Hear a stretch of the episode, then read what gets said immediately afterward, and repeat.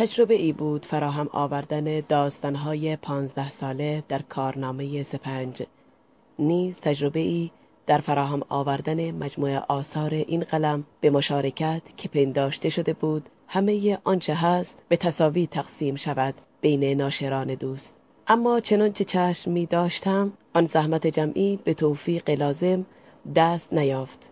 پس به دوستی بران شدیم کتابها یک یک و چند چند به ناشرانی سپرده شود که پیش از این آنها را نشر کرده اند.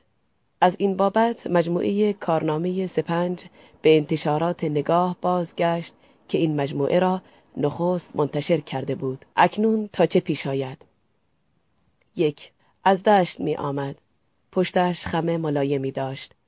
با هر قدمی بالاتنه به جلو می افتاد و حس می شد سرش کمی رو به پایین سنگینی می کند. جوان بود، شانه های پهن و جانداری داشت و گردنش نه چندان کوتاه اما کلفت و ستبر بود. رگ استخوانش پیدا نبود. جوال گندمی را می توانست به زور گردن خود از خاک بردارد. گوشهایش محکم و چسبیده به سرش بودند و پوست صورتش به چرم تازه میمانست. روی گونه هایش انگار به حرم تنور رنگ گرفته بودند. به تیغ و تب آفتاب ابروی پهن و پری داشت. چشمهایش رنگ شبگیر داشتند. و قباری از آرامش به آنها نشسته بود. چشمها در بازتاب شب ملایم تابستان گم بودند. نگاهش جوان بود. خام و گنگ بود. از سربازی همین دو سال پیش برگشته بود. به دو سال نمی رسید دشتبان شده بود. بعد هم زن گرفته بود. مارو خرش پیش پایش زیر خورجین علف شیب ملایم راه را یورقه می‌رفت. سمش خاک لایه بسته را تکه تکه قلوکن می کرد خر شتاب کره اش را داشت. تاهر خرش را هم تازه خریده بود. چیزی کمتر از یک سال. از کولی ها خریدهش بود. آبستان خریدهش بود. حالا کره ای داشت به رنگ خودش. به راه دور که می‌رفت کره را با خود نمی برد. کره هنوز خیلی کره بود. دستها و پاهایش رمق راه های دور را نداشت. استخوانهایش آب بودند. تاهر امروز کره را نیاورده بود. حیوانش را پشت آقل گذاشته بود. تاهر خواسته بود راه دور برود. رفته بود. به ته دشت رفته بود و پنبزار را دور زده بود و جوی و جالیز را نگاه کرده بود. هر بوته را قدم به قدم وارسی کرده بود باز هم جای چهار خربوزه خالی بود باز هم پسر میرجان حرم لغمه بیپیر دستش به راه خودش نبود تا چشم دیگری را دور می‌دید خودش را خپنه به جوی و جالیز تاهر می انداخت چهار تا میوه رسیده اگر بود از بوته وا کند و سینه خیز سینه خیز خربوزه ها را به خاک می غلطاند. به پناه می برد. آنجا توبرش را پر می کرد و از بیراه رو به قلعه رحیم آباد می آمد. تاهر به این فکر بود که کار شبانه است. روز چنین جرأتی در او نیست. پس شبانه باید برایش دام گذاشت. تله یک شب که ماه نباشد. بگذار چند تا خربزه دیگر برسد وقتی که خوب رنگ گرفتند از زیر بوته بیرونشان می اندازم و خودم در گودالی پسخو می کنم. می آید. بو می کشد و می آید. مثل روباه. مثل کفتار. می‌دانم مچش را می‌گیرم. بند دستش که در دستم گیر کرد همه چیز آشکار می شود نه اینکه چوبی به قوزک پایش بکوبم نه. شانه هایش را با ریسمان می بندم و می آورم به قلعه تا همه نگاهش کنند و توف به رویش بیندازند. کلگزور از خودش حیا می کند کون کار ندارد. دستش را به مال مردم دراز می کند لابد برای اینکه می‌خواهد جالیز خودشان سر به مهر بماند تا وقت وقتش به شهر ببرند و با نرخ خوب شیرین بفروشند. اما این بار داغ خربز دزدی را به دلش می‌گذارم. ارث های بابایش را برداشته پسره بی آر و درد. گوشهای تاهر سنگین و کمشنوا بودند. این بود که حرفهایش را برای خودش نشخار می کرد مثل چیزی که آنها را می جوید. حرامزاده بی پدر مادر. کینه تاهر به پسر میرجان فقط هم بابت خربزه هایش نبود. بیشتر از بابت مارو بود. پسر میرجان هنوز هم بدجوری به مارو نگاه می‌کرد. خودش را نجس نمی‌دانست. دائم این دوروبرها موس موس می کرد روزهایی که مارو برای کار به سر جالیز می آمد پسر میرجان هم خودش را یک جوری به این سو می کشند. به بهانه ای سر حرف را با مارو باز می کرد. مارو می‌خواست با او هم کلام نشود اما پسر میرجان از آنها نبود که به آسانی دست از او بردارد. آب، نان، سوزن، نخ هر چیز دیگری را بهانه می کرد تا اینکه دمی ساعتی نزدیک مارو بماند. مثل خرمگس بود. سمج. تاهر نمی توانست او را روی زمین سبز ببیند. آخرش هم می ترسید شرش را به پسر میرجان بریزد. می ترسید می ترسید عاقبت بد جوری خشمش را روی او خالی کند. تاهر از خودش خبر داشت. اگر چوب دست شفتالویش به دنبه سر پسر میرجان می گرفت و میخوابانیدش معلوم نبود که او یک بار دیگر به هوش بیاید. معلوم نبود که از جا برخیزد. آن وقت بود که خون خر به گردن تاهر می افتاد قائل ای در می گرفت چون پسر میرجان در دم هزار تا صاحب پیدا می کرد هزار تا کس و کار. تا بود بی سر و پا بود اما همین که بهانه ای یافت می‌شد دوروبری هایش مثل مورچه از لانه هایشان بیرون میریختند. یک سر کار دشتبانی تاهر هم به دست ایل و اولاد میرجانها بود. خرد مالک بودند و اگر تاهر شاخ در شاخشان میگذاشت قله مزد سالانه اش را پیش خود نگاه می داشتند و برای سال بعد هم دشتبان دیگری می تراشیدند. دشتبانی از خودشان. این بود که تاهر نمی‌دانست چه بکند. پسره گرنخ مثل لطه ناشوی به دست و بالش چسبیده بود. بیش از یک وجب قد و بالا نداشت. هفته به هفته هم دست و پوزش را نمی شست. زیر ناخونهایش نیم من چرک داشتند. سر و کلش هنوز که هنوز بود جوش و دانه می‌زد. از دک و دندانش چرک و کسافت میبارید.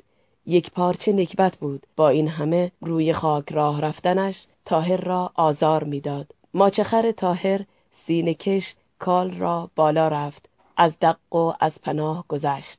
به کوچه پیچید و کنار در زیر تاق درگاه ماند. خانه وامانده دارایی یک نیمچه مالک بود که حالا به شهر رفته. و روی مستقلاتش چنبر زده و در اداره دارایی هم شغلی گرفته بود. آقای زیحقی. خر با خورجینش از در خانه به درون رفت. تاهر بار علف را پایین گرفت. میان هشتی انداخت و علتهای در را پشت سر خود بست. حیوان از ته هشتی به طویل چپید و کرهش را به زیر شکم گرفت. تاهر به طویله رفت. خورجینش را از پشت خر برداشت به دشتی کشاند و در طویله را بست. پس خورجین و بار علف را از هشتی به حیات کشاند و بیخ دیوار جایشان داد و پیش از این که خورجین را بکاود به آقای مدیر سلام کرد.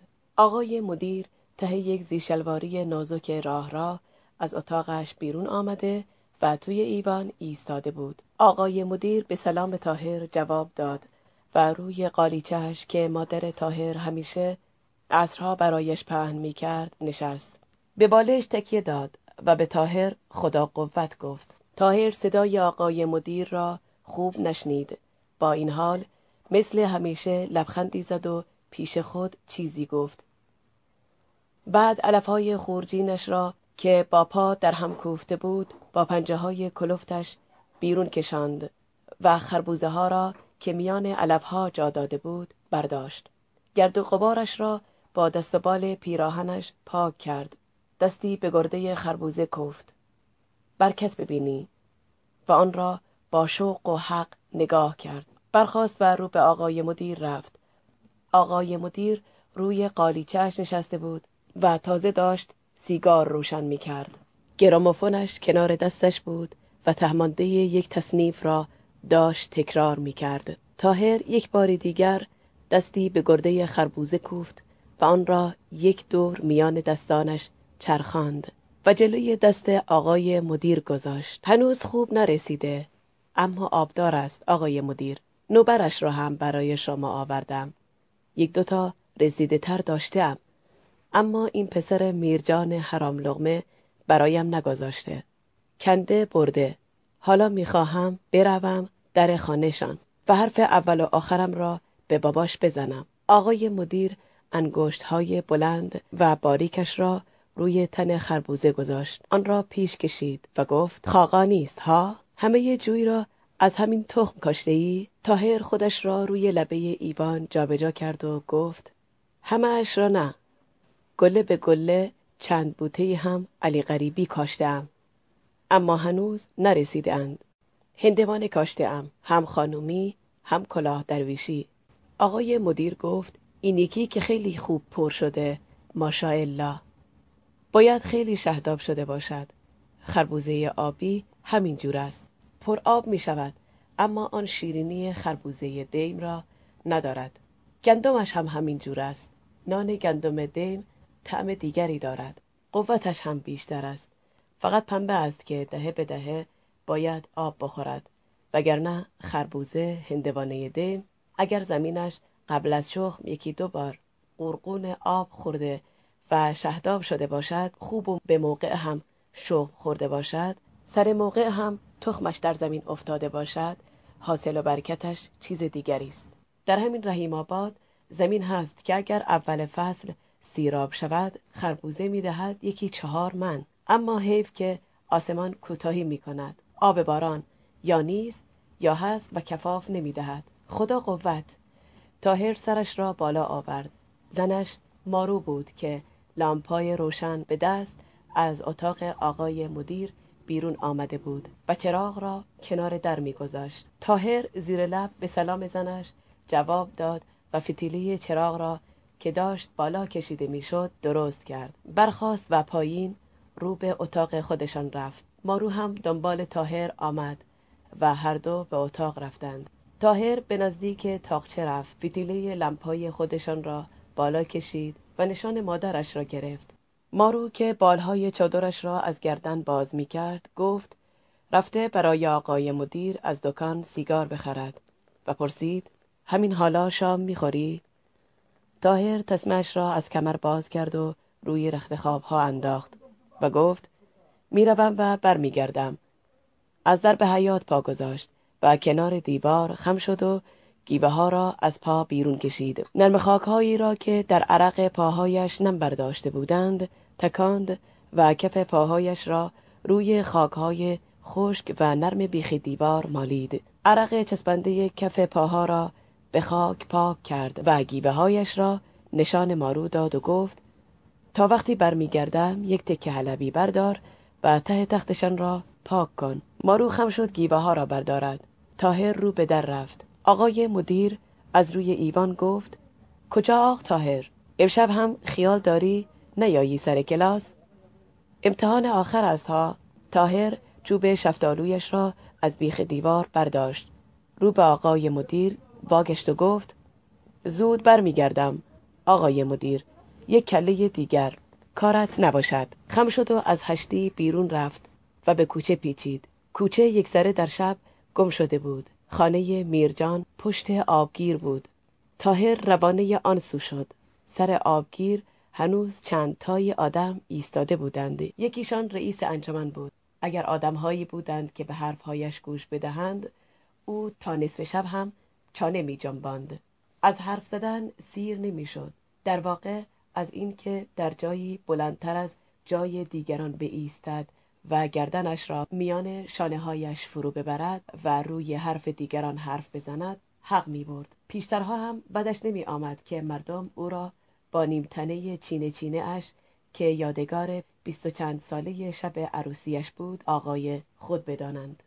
او شاخه درماندهی از چناری پوک بود چناری پوک و کهنه بازمانده یک خانواده مالک هنوز ارث باباهایش را از مردم می‌خواست. طلبکار کهننان و نوایی بود که هنوز بر خود آویزان داشت. اما پیش از اینکه رئیس انجمن بشود اینها هیچ کدام نمی توانستند مردم را وادارند که سلام مجانی به او بکنند. او هم مثل دیگران بود هم قبای همه. اما از آن روزی که زیرابی به شهر رفته و رئیس انجمن از آب بیرون آمده بود. این آن هم از تکان سر و پراندن یک سلام گذرا به او کوتاهی نمی کردند. همچنین کسانی پیدا شده بودند که با گوش دادن به قلمبه سلمبه هایی که از ته گلوی او ادا می شد دلش را به دست بیاورند. حالا هم تاهر دشتبان بود. باید پیش رئیس انجمن می‌رفت و حال و حکایت پسر میرجان را با خربوزه هایش برای او می گفت و او هم بادی به قبقب و صدایی در گلو می انداخت که اما تاهر خودش دشتبان بود. کار حراست دشت با تاهر بود. پس چرا نباید بتواند از مسئول خودش مراقبت کند؟ قدمها را تر کرد. آبگیر را پشت سر گذاشت و بی آنکه به واق سگ حاج سالارها التفات کند یک راست به در خانه میرجان رفت و زنجیر را کوبید. دمی دیگر به جای میرجان زنش تاجبانو آمد. در را باز کرد و موجی از بوی تریاک جوشیده را از خود به کوچه داد. ها بله تاهر خان. راه گم کرده ای؟ با میرجان کار دارم. سلام علیک. بگویم بیاید دم در؟ میرجان که این وقت شب به خانه نمی آید. آدم کله پرگوشت. چه کارش داری؟ گلایه پسرت را دارم. چه خبر شده باز؟ شاخش به خشتک کی گرفته؟ تاهر صدایش را جمع جور کرد و گفت ما آنجا سر جالیز همسایه ایم. خوب نیست چشم به بار و بوته زمین همدیگر داشته باشیم. باز امروز رفته ام سر جوی و می‌بینم سه تا از خربوزه هایم نیست. خدا را خوش می آید. هنوز خربوزه ها نارس هستند. تازه تویشان آب افتاده. من شب و روز میدوم تا پنج من بار از بوته وا کنم. از دل خوشم رفتم این تکه جوی را از دی حقی اجاره کردم. یا ملا نصرالدینم که بکارم و دیگران درو کنند. برو این حرفها را به بابای نرقولش بزن. به کلق بایع و مشتری. طعم خربوزه های جوی تو به دهن من که هنوز نرسیده. به من چه که برایم روزه می‌خوانی. پاتیلم روی بار سوخت. تاجبانو نماند. گفت و سر و زلف و دندانهای پوسیدهش را به درون کشید و در را به روی تاهر بست و دوید تا خودش را به پاتیلش که روی چراغ پریموز بخار می کرد برساند. تاهر هم کله چوبش را به زمین کوبید و به خانه میرجان پشت کرد و رو به دکان نقی کج به راه افتاد. میرجان اگر توی دکان نقی نمی بود باید در یکی از شیرکشخانه ها ردش را زد. تاهر پای برهنه و بی صدا کوچه ها و خرابه ها را از زیر پا در کرد و رو به در قلعه رفت. میرجان میرجان. خود و خانوادهش مثل کرم و دندان کرم خورده همدیگر را و دیگران را میخوردند. لچر و پوسیده بودند. همچو دندان و لب و دهن تاجبانو. مشتی نکبت و بیدردی. خاری و زخم. پدرشان میرجان با آن تنه گنده و لختش کم کم داشت به حالت قشیها در می آمد. دیگر نمی توانست روی پاهایش راست راه برود. شانهاش کج شده بود. یکی از چشمهایش وادریده و های سرخ و درشت زیر پلکش چشم را می‌زد. های کبود و خیسش آویزان شده. های تنک و تیزی مثل خار خشک از پوستش سر درآورده بودند. چند ساعت آب قنات دیگر کفاف خرجشان را نمی‌داد. مرد کار هم دیگر نبود. خودش دقان نبود که مرد کار باشد یا نباشد. چند ساعت آب و چند تکه زمین به دست همین پسرش افتاده و خودش دائم توی شیرکشخانه ها و دکان بقالی پلاس بود همیشه دهنش می جنبید زمستان ها از کشمش کرم خورده و تابستان ها از انگور پوسیده و هندوانه. پسر بزرگش کله پا شده بود و کم کم داشت پار عقلش را از دست می‌داد. یک بار زیر همه چیز زده بود و حالا میان ریش و موی و پیراهن چرک و پارهش گم بود. میان مردم نبود یا اگر بود کلوفت حرفی می‌کرد. نه که فوش بدهد نه. حرف درشت می‌زد. ناخور مردم. دختر میرجان هم بیش از یک بهار شویداری نکرده بود. چوپانی از قلعه های بالا او را گرفته و بعد هم رهایش کرده بود. تواتر بود که خودش را سالم به خانه شوی نبرده بود. حالا شیره می‌کشید. با مادرش سر بر یک بالش میگذاشت و شیره می‌کشید. خبرش بود که تاجبانو می‌خواهد او را به دام یک تریاک فروش بیاندازد. خود تاجبانو زن میرجان هم سر همهشان. کیسه توتون و چپق از دستش نمی افتاد. صدایش مثل صدای مردها کلوت و رگدار شده بود. لبهایش سیاه شده بود. دندانهایش پوسیده و افتاده بودند. موهای فرق سرش سفیده شده و چرک در چارقدش بافته شده بود. همو که روزگاری هفت عاشق برهن سر داشت که یکیشان در هر شب هزار بیت نجما برایش کل فریاد می کرد. همو که ساربانی را دیوانه خود کرده بود. ساربانی که قافله را به هوای او یله دشت می‌داد. امروز چنان در ادبار پیچیده شده بود که زن حمامی به حمام راهش نمی‌داد. این آخری ها دست به کار قاچاق شیره و تریاک شده بود.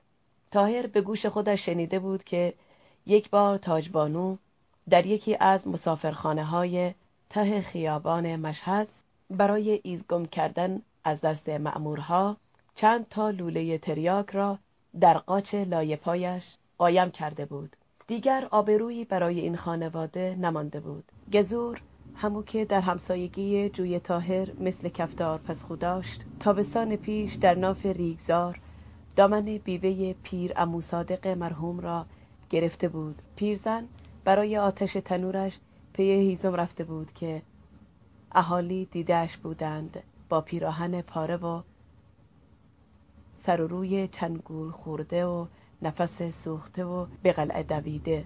موی می‌کند و مویه می‌کرد. سیهه ای زد و بیخ دیوار قش کرد. اما پسر میرجان به گردن نگرفت و گفت پیرزن دلش قش رفته بوده. پیش از این هم پسر آقای علالبدل را به قلعه کهنه برده بود. اما آقای علالبدل همان روز در مظهر کاریز گیرش انداخته و تا دم خفگی مالاندهش بود. با این همه پسر میرجان از میدان به در نمی رفت رویش از ساروج بود. مثل دزدها راه می‌رفت. به جماعتی اگر می رسید همان جور که چشمهایش را به پشت زهارش دوخته بود سلام کند و بیرمقی می‌داد و میگذشت. و اگر صدایی او را می‌خواند چنان برمیگشت که گویی خودش را برای مرافعه ای آماده دارد انگار یک جور ترس از دیگران و بیاعتمادی زیر پوستش جا گرفته بود هیچ وقت هم دست خالی راه نمی رفت. بیل، چوب، زنجیر یا چاقوی لکنته ای همراه خود داشت. نزدیک مردم هم که می آمد کنار می ایستاد به فاصله یک میدان. جایی برای چرخ و و گریز ناگزیر. تلخ زبان بود و گفت شنودش همه به نیش تعنه و طعم تلخ زبان آمیخته بود. کم کم مجبور شده بود یکی گرد بشود. در خانه قرار نمی گرفت. بارها همچنگ برادرش را تا دم کشتن کتککاری کرده بودند. آنها که بیش از دیگران آزار از او دیده بودند واگو می کردند که برادرش زیر ضربه پوستین او عقل خود را گم کرده است اما این حرف بود و حرف هم باقی بود. گزور برای خودش میگشت و برادرش هم برای خودش پرسه می‌زد. حالا همچین کسی مخل تاهر دشتبان شده بود. نکبت اطفاری. چنان به خواب آمد که برگردی به همان سوراخی که از آن بیرون آمده ای حرامزاده گزور. هرچه خاموش مانده ام و سرم پایین است و راه خودم را می‌روم به خیالت خرم. کاری دستت می‌دهم بالاخره. حالا صبر کن. یک خشت نور از دهن دکان نقی روی دیوار انبار کاه روبرو افتاده بود و تاهر اگر گوشهایش سنگین نبود با هر قدمی که به دکان نزدیک می‌شد می توانست وزوز چراغ زنبوری نقی را آشکارتر بشنود. اما حالا اینطور نبود. تاهر فقط نور را می‌دید. به دکان نزدیک شد. شانه و سرش را خماند و قدم به گودی آستانه درگذاشت و کند و گنگ همچنان همیشه سلام کرد و ایستاد. بیجا نیامده بود. میرجان توی دکان بود. روی سکو نشسته و به دیوار تکیه داده بود و تخمه هندوانه می شکست. پوست های شکسته و مغز ریز شده دانه های هندوانه روی لبهای درشت و کبودش جا به جا چسبیده بودند و او با دهان پر سر به سر مادر تاهر میگذاشت. مادر تاهر سیگار و تخم مر را از دست نقی گرفت و گویی مانده بود تا جواب میرجان را توی کاسهش بگذارد و بعد از در بیرون برود. بیا برو به خانه. اینقدر پرچانگی نکن. یک بسته سیگار خریدن این قدرها معطلی ندارد. بیا برو. آقای مدیر کارت دارد. خاله آتکه رو به پسرش واگشت و به او خدا قوت گفت. میرجان را بی جواب گذاشت و از در بیرون رفت. اما هنوز تاهر برای میرجان لب به سخن باز نکرده بود که خاله آتکه سرش را از در دکان تو داد و گفت مگر تو نمی‌خواهی بیایی خانه؟ بیا با هم برویم دیگر. تاهر به مادرش گفت من از دنبال می آیم تو برو چوبیده و شام را مهیا کن. من از دنبال می آیم خاله آتکه سرش را از در دکان پس کشید و قیبش زد. تاهر به نقی که همچنان کج خاموش پشت پاچال ایستاده بود.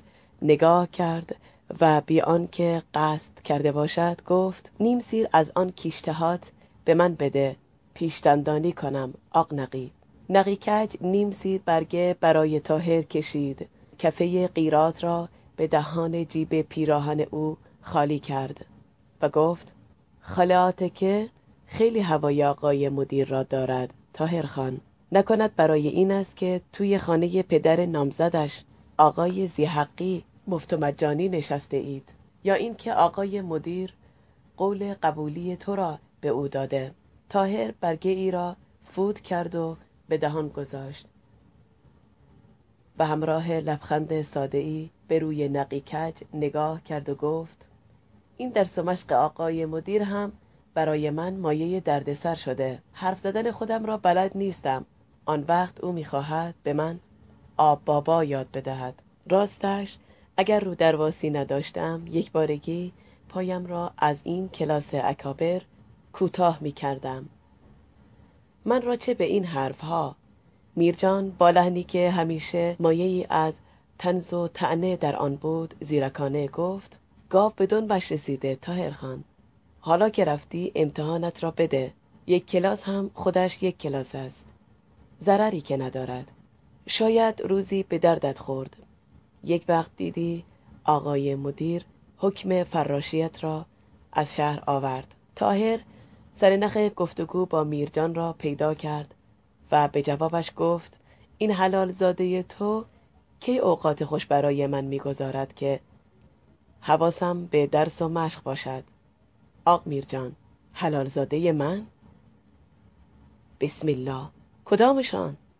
همو که بیخ جوی ما چهارصد پانصد بوته هندوانه کاشته. همین حالا دارم از خانه شما می آیم گفتم شاید خانه باشی. مادر بچه ها گفت که بیایم اینجا دنبالت بگردم. خب چه پیش آمده؟ آمده ام که برای خودت بگویم. حالا آغنقی هم بین ما غریبه نیست. می‌گویم. تا سلام و علیکمان به هم نخورده جلوش را بگیر. اسماعیلت را می‌گویم. او از همین حالا دارد پالیز من را از برکت در می کند. دست حرام به بار زمین من باز شده. من آدم بددلی هستم. جلوی پسرت را بگیر. دستش کج است. باز امروز رفتم سر جوی و می‌بینم سه تا از خربوزه های تیرم نیست. در عالم همسایگی خوبیت ندارد آق میرجان میرجان پوست جویده دانه هندوانه را تف کرد و گفت تو خودت او را سر بار زمینت دیده ای؟ نه اگر دیده بودم که پس چه می‌گویی؟ پیغمبر دید را نادید کرد آق مشتی تاهر تو چطور ندیده را دید می‌کنی؟ جوی پالیز تو بر شاه راه است و شب و روز هزار جور خلق خدا از کنارش رد می شود چهل تا قلعه دامنه کوه آدمهایش از این راه رفت و آمد می کنند چوپان و شوفر و چقال و بقال و مالخر و چوبدار و درویش و هزار جور آدم دیگر. از کجا معلوم که اسماعیل ما خربوزه های تو را کنده باشد؟ تاهر برگه هایی را که روی زبان جویده و خیساندشان بود قورت داد و گفت من نادید حرف نمی‌زنم آق میرجان آزار که ندارم ردش را برده ام تا در سایبان پالیز خودتان. هم پسرت را می‌شناسم هم تخت گیبه هایش را. گیبه لاستیکی هم روی زمین نمدار خوب ور می آید اگر پاهایش را هم برهنه می کرد و به جوی من می آمد ردش را می شناختم رد سینه پا و یکی یکی انگشتهایش را می شناختم اگر پتک هم به پایش می بست باز هم می شناختم از رد قدمهایش. پسرت پاهایش کوتاه است. نمی‌تواند قدمهای بلند بردارد. دیگر چی می‌گویی؟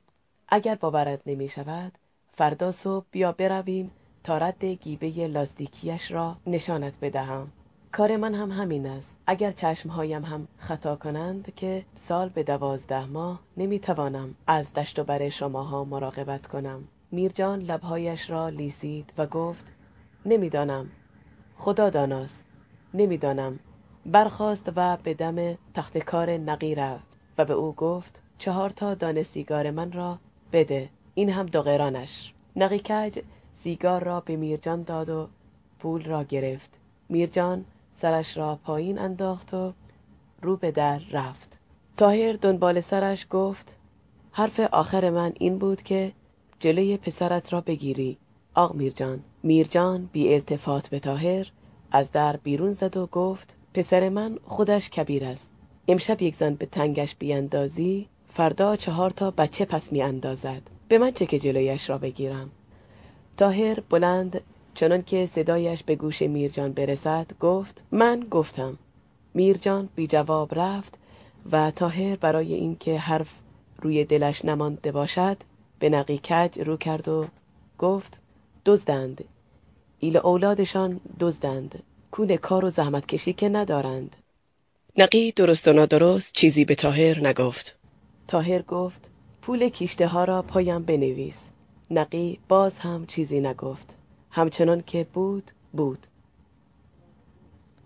لب فرو بسته و خاموش. تاهر به او پشت کرد و از در بیرون رفت. در راه با خود واگویه کرد. زن جلب. به روی خودش هم نمی آورد. انگار من دارم با دیوار حرف می‌زنم بعد هم کونش را به من می کند و از در بیرون می رود. همین است دیگر. اگر دست به پشت پسرش نداشته باشد که او با یک وجب قد و پاچه اش شیر نمی شود. لغمه حرام آدم را بیچشم رو بار می آورد. دیگر. پس چی؟ باشد. عاقبت من هم یک راهی پیدا می کنم. کارت نباشد.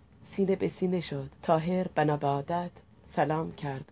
آقای مدیر جوابش را داد و گفت دیر نکنی آق تاهر من دارم می‌روم مدرسه. زودتر خودت را برسان. کارت نباشد آقای مدیر. همین الان از دنبال می‌رسم. کارت نباشد. آقای مدیر بیخ گوش تاهر گفت خودت که میدانی برای چه اصرار می‌کنم.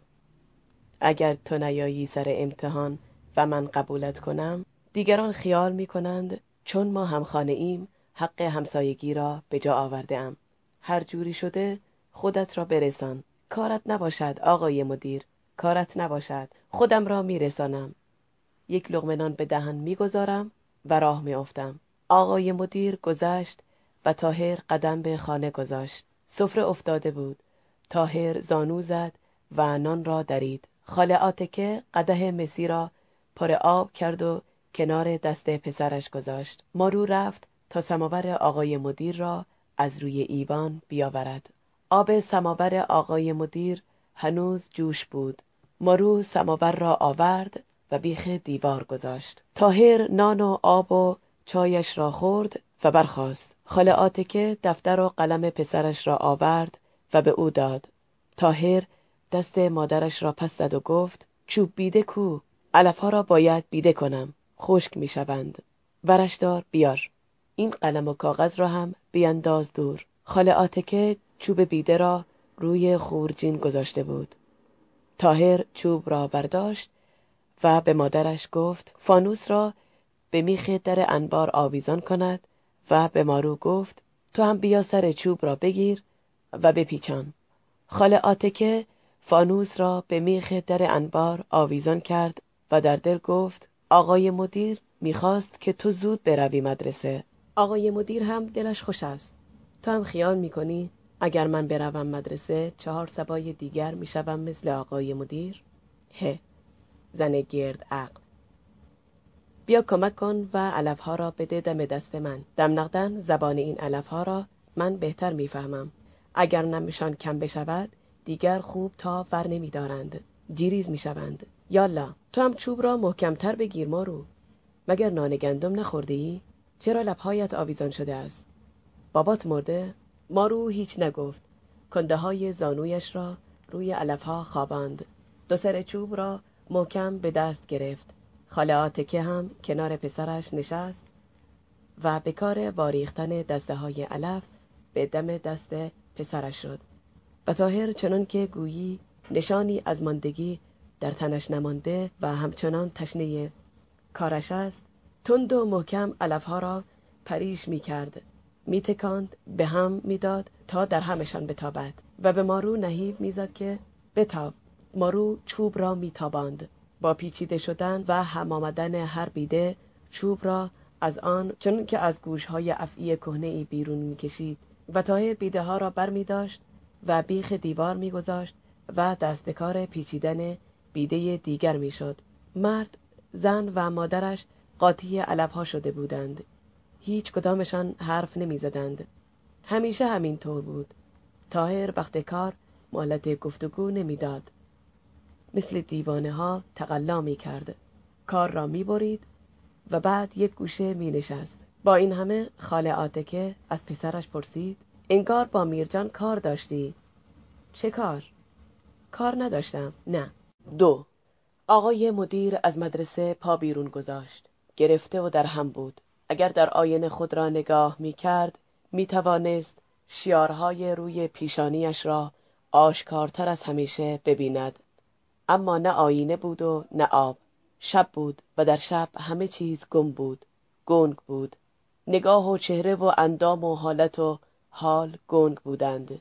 پیچیده در پوسته ای تیرگی پیچیده در نقاب. سر فرو انداخته بود و خیالش همه پیش تاهر بود که نیامده بود. نمی‌دانست چجوری باید رفتار و کردار تاهر را در خود حزم کند. هر واکنش مرد دشتوان او را به شک می انداخت شک به خودش و به آنچه از خود به یاد داشت. چه چیزهایی ممکن بود در خیال تاهر بگنجد؟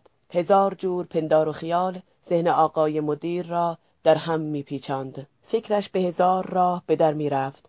خودش را فراموش می‌کرد. احساس می‌کرد از جا در رفته است. منقلب و متزلزل است. مثل چیزی که نگاه های تیزی را روی قلب خود حس می کرد پشیمان می شد به خودش بد می گفت از خودش بدش می آمد درمانده می شد که چه می تواند بکند تا بتواند دل تاهر را نرم کند. آیا دل تاهر بد شده بود؟ این را نمی‌دانست. رفتار تاهر هیچ وقت فرق نمی کرد یک نواخت بود. همیشه نگاهش یک جور بود. نگاه گوساله ای نجیب. همیشه به فرمان بود مثل سگ خانگی. همیشه مهربان بود مثل برادر. کمتر دیده می‌شد که نگاهش که سلامش با یک لبخند ساده و ملایم همراه نباشد. اگر آقای مدیر به حمام می‌رفت آنکه پشتش را کیسه می‌کشید کسی غیر از تاهر نبود باغچه حمام آقای مدیر را هم همو زیر بغل می گرفت و به خانه می آورد. نیمه های شب اگر بیخوابی به سر آقای مدیر می‌زد تاهر بود که از میان خشت دیوار هم که شده سیگار یا چپا فراهم می کرد و برایش می آورد. حتی اگر پا می‌داد و برای آقای مدیر از قلعه های دوروبر میهمان می رسید تاهر بند پاتابه هایش را میبست پاشنه گیوه هایش را ور کشید و تا کلاهت را به چرخانی دو شیشه عرق قاچاق حاضر می کرد و کنار سفره میگذاشت. تاهر همیشه اینجور بود. همیشه. حالا هم لابد برای این به مدرسه نیامده بود که کاری پیش آمد کرده. مبادا با مارو دعوایش شده باشد. نه. با مارو چرا دعوایش شده باشد؟ تا حالا کمتر دیده شده که تاهر با مارو بدزبانی کرده باشد. نکند با میرجان کارشان به مرافعه کشیده بود. یقین که همین شده. خب اگر این باشد چندان مهم نیست. باشد. آقای مدیر اگر این بار هم رفوزه بشوم دیگر به اکابر نمی آیم بگویم؟ پسر میرجان بود. خودش را به کنار شانه آقای مدیر رسانده بود و به زبانی داشت خط و نشان می‌کشید. نگاه پسر میرجان به برقه های زیر بغل آقای مدیر بود. دیگر حرفی نداشت. گوش به جواب بود. آقای مدیر گفت اسماعیل خان تو هیچ وقت سر کلاس پیدات نیست. چطور توقع داری رفوزه نشوی؟ پسر میرجان گفت دیگران هم که پیداشون هست علامه نیستند. آقای مدیر یک گله آدم کروگیج اگر آنها رفوزه نشدند و من شدم آن وقت معلوم می شود که حسابهایی در کار هست. یک حسابهایی که آقای مدیر زیر چشمی هوای مردهایی را داشت که کنده پاره دنبالش می آمدند. می توانست نیش کنایه حرفهای پسر میرجان را بفهمد. حتی از پاره ایش برافروخت و سوخت. اما به روی خود نیاورد و گذاشت تا او شاید راهش را بکشد و برود. پس گفت گیرم امساله را قبولی گرفتی. بعدش چه می‌کنی؟ سال دیگر شاید من از اینجا رفتم. پسر میرجان با لحنی که آشکارا به تن آلوده بود گفت شما از اینجا نمی روید آقای مدیر. کجا از اینجا چربتر؟ آقای مدیر به خنده حرف را پیچاند و گفت نه اینکه دهتان باغ و بستان زیاد دارد جز خاک و باد و آفتاب داغ چی پیدا می شود اینجا؟ همین یکی دو ساله هم هرچه آب شور و نان فطیر خورده هم بسم است. پسر میرجان دهان کف کرده اش را مثل دهان پزغال مار باز کرد و گفت اختیار داری آقای مدیر سگت آب شور و نان فطیر بخورد. نوکرت تاهر دشتبان که آب خوردنت را از سر چهار فرسخی می آورد آب مثل قند.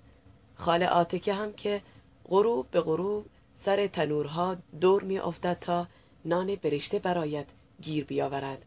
مرغها هم که هنوز تخم نگذاشته دستهای خال آتکه زیر کونشان کاسه شده. مارو هم که هر روز روز ماست تازه برایت تیار می کند دیگر ناشکری نکنی آقای مدیر. بقیهش هم که رو به راه و دم دست است. آقای مدیر باز هم موضوع را پیچاند. آسیا و چطور شده؟ گفتند خیال داری باز هم موتورش را تعمیر کنی و دوباره راهش بیاندازی. خیلی وقت است که صدای تپ تپش را نشنیدم مفت شما آقای مدیر. صدایش بیخوابتان نکرده دیگر. مدیر به سایه ای که میگذشت اشاره کرد و به پسر میرجان گفت او بابات نیست خودش است گور پدرش. راستی آقای مدیر یک چیزی. چی؟ رو ندارم که بگویم اما خب بالاخره می‌گویم. بگو رو درواسی نکن. می‌خواستم بگویم اگر یک وقت دوره قمار پاکم داشت من هستم. چپم پر است و دهنم هم سفت. پیش خودم میماند. قول می‌دهم مدیر بهانه ای پیدا کرد تا از شر پسر میرجان که مثل خرمگس به او چسبیده بود وزوز می‌کرد و میگزید رها شود. پس گفت شوخیت گرفته اسماعیل خان. هه عجب شیطانی هستی تو. هرچه نباشد من از تو چند سالی بزرگترم. چرا اینقدر بیملاحظگی می‌کنی؟ برو دیگر برو. خدا حافظ مدیر به رفتن یا نرفتن پسر میرجان نگاه نکرد. سر خود را پایین انداخت و رو به خانه به راه افتاد و دست به جیب برد تا سیگاری در بیاورد و آتش بزند. خیلی سال بود که آقای مدیر سیگار می‌کشید. روزی یک بسته بیستایی. گاهی هم بیشتر سر به سیتا می‌زد. لابد برای همین بیخ دندانهایش سیاه شده بود. دود را در ریههایش نگاه می داشت و بعد مژههایش را هم میگذاشت و قلاج قلاج از لای دندانها و سیبیلهایش بیرون می‌داد. قد بلند و خوش ترکیبی داشت. همیشه کت و شلوار فرنگی می پوشید و کراوات می‌زد. اما یقه سفید پیراهنهایش همیشه رنگش تیره بود. از گرد و غبار. کفشهایش هم شهری بود. آنچه او را به ظاهر از مردم رحیم آباد جدا می کرد همینها بودند. ریش تراشیده موی اصلاح کرده کفش و شلوار فرنگی کت و کراوات. آقای مدیر را مردم با این نشانه ها می شناختند از مرز سی سالگی قدم به آن سو گذاشته بود به همین لحاظ شاید چهرهش خموده و آرام به نظر می رسید حالتی تنبلانه و رخوتناک داشت یک جوری بی امیدی پنهان در رفتار و کردارش دیده می‌شد. امسال که میگذشت نزدیک پنج سال بود که در دهات درس می‌داد. دو سالش را در بلوک و چیزی کمتر از سه سال در اینجا. معلم بود اما مردم به او می‌گفتند آقای مدیر. مدیر اصلی را برش داشته بودند و به ولایتی دیگر منتقل کرده بودند. از مدیر اصلی به خوبی یاد نمی‌شد. شب و روزش را در مدرسه میگذراند. می‌گفتند بعضی بچه ها را بعضی روزها بی خودی و به تنبیه تا از آن مغرب در اتاق خودش نگاه می داشت. اهالی برایش حرف درآورده بودند. عذب بود. برای همین این یکی ماندگار خانه خاله آتکه شده بود. رگ و ریشه ای هم او را به خانه خاله آتکه وامی بست. خانه از آقای زیحقی بود. پدرزن آینده آقای مدیر. جوی پالیز و چند ساعت آب و زمین آقای زیحقی هم به اجاره تاهر دشتبان بود. پس خانه خانه خودش بود. یک اتاق، یک لامپ، یک گرامافون، یک تخت. پرده اتاقش را هم خاله که از یک تخت پارچه قلمکار خودش دخت و دوز کرده بود و به در اتاق او آویخته بود. آقای مدیر به خاله آتکه و به خانه او محرم شده بود. خاله آتکه آقای مدیر را از خودشان می‌دانست. می‌گفتند خاله آتکه جمال پرست است. این به گردن خودشان. هرچه بود به آقای مدیر مهربان و غمخوار او بود. خاله آتکه او را به اسم صدا می کرد نه به عنوان. امیر آقا زیر شلوار راه راحت را بشویم امیر آقا برای شبت شام تیار کنم یا می روی امیر آقا میهمانهایت شب میمانند یا می روند امیر آقا نیمرو یا خاگینه امیر آقا چرا اینقدر سیگار می‌کشی؟ امیر آقا این پیاله آب آلو را ناشتا سر بکش. امیر آقا رفتی شهر یک کمی بهدانه و گلگاو زبان از عطاری بگیر و بیاور. گگا به درد می‌خورد. خربوزه طبعش گرم است. تسیگارش را توی خرابه انداخت و پا به خانه گذاشت.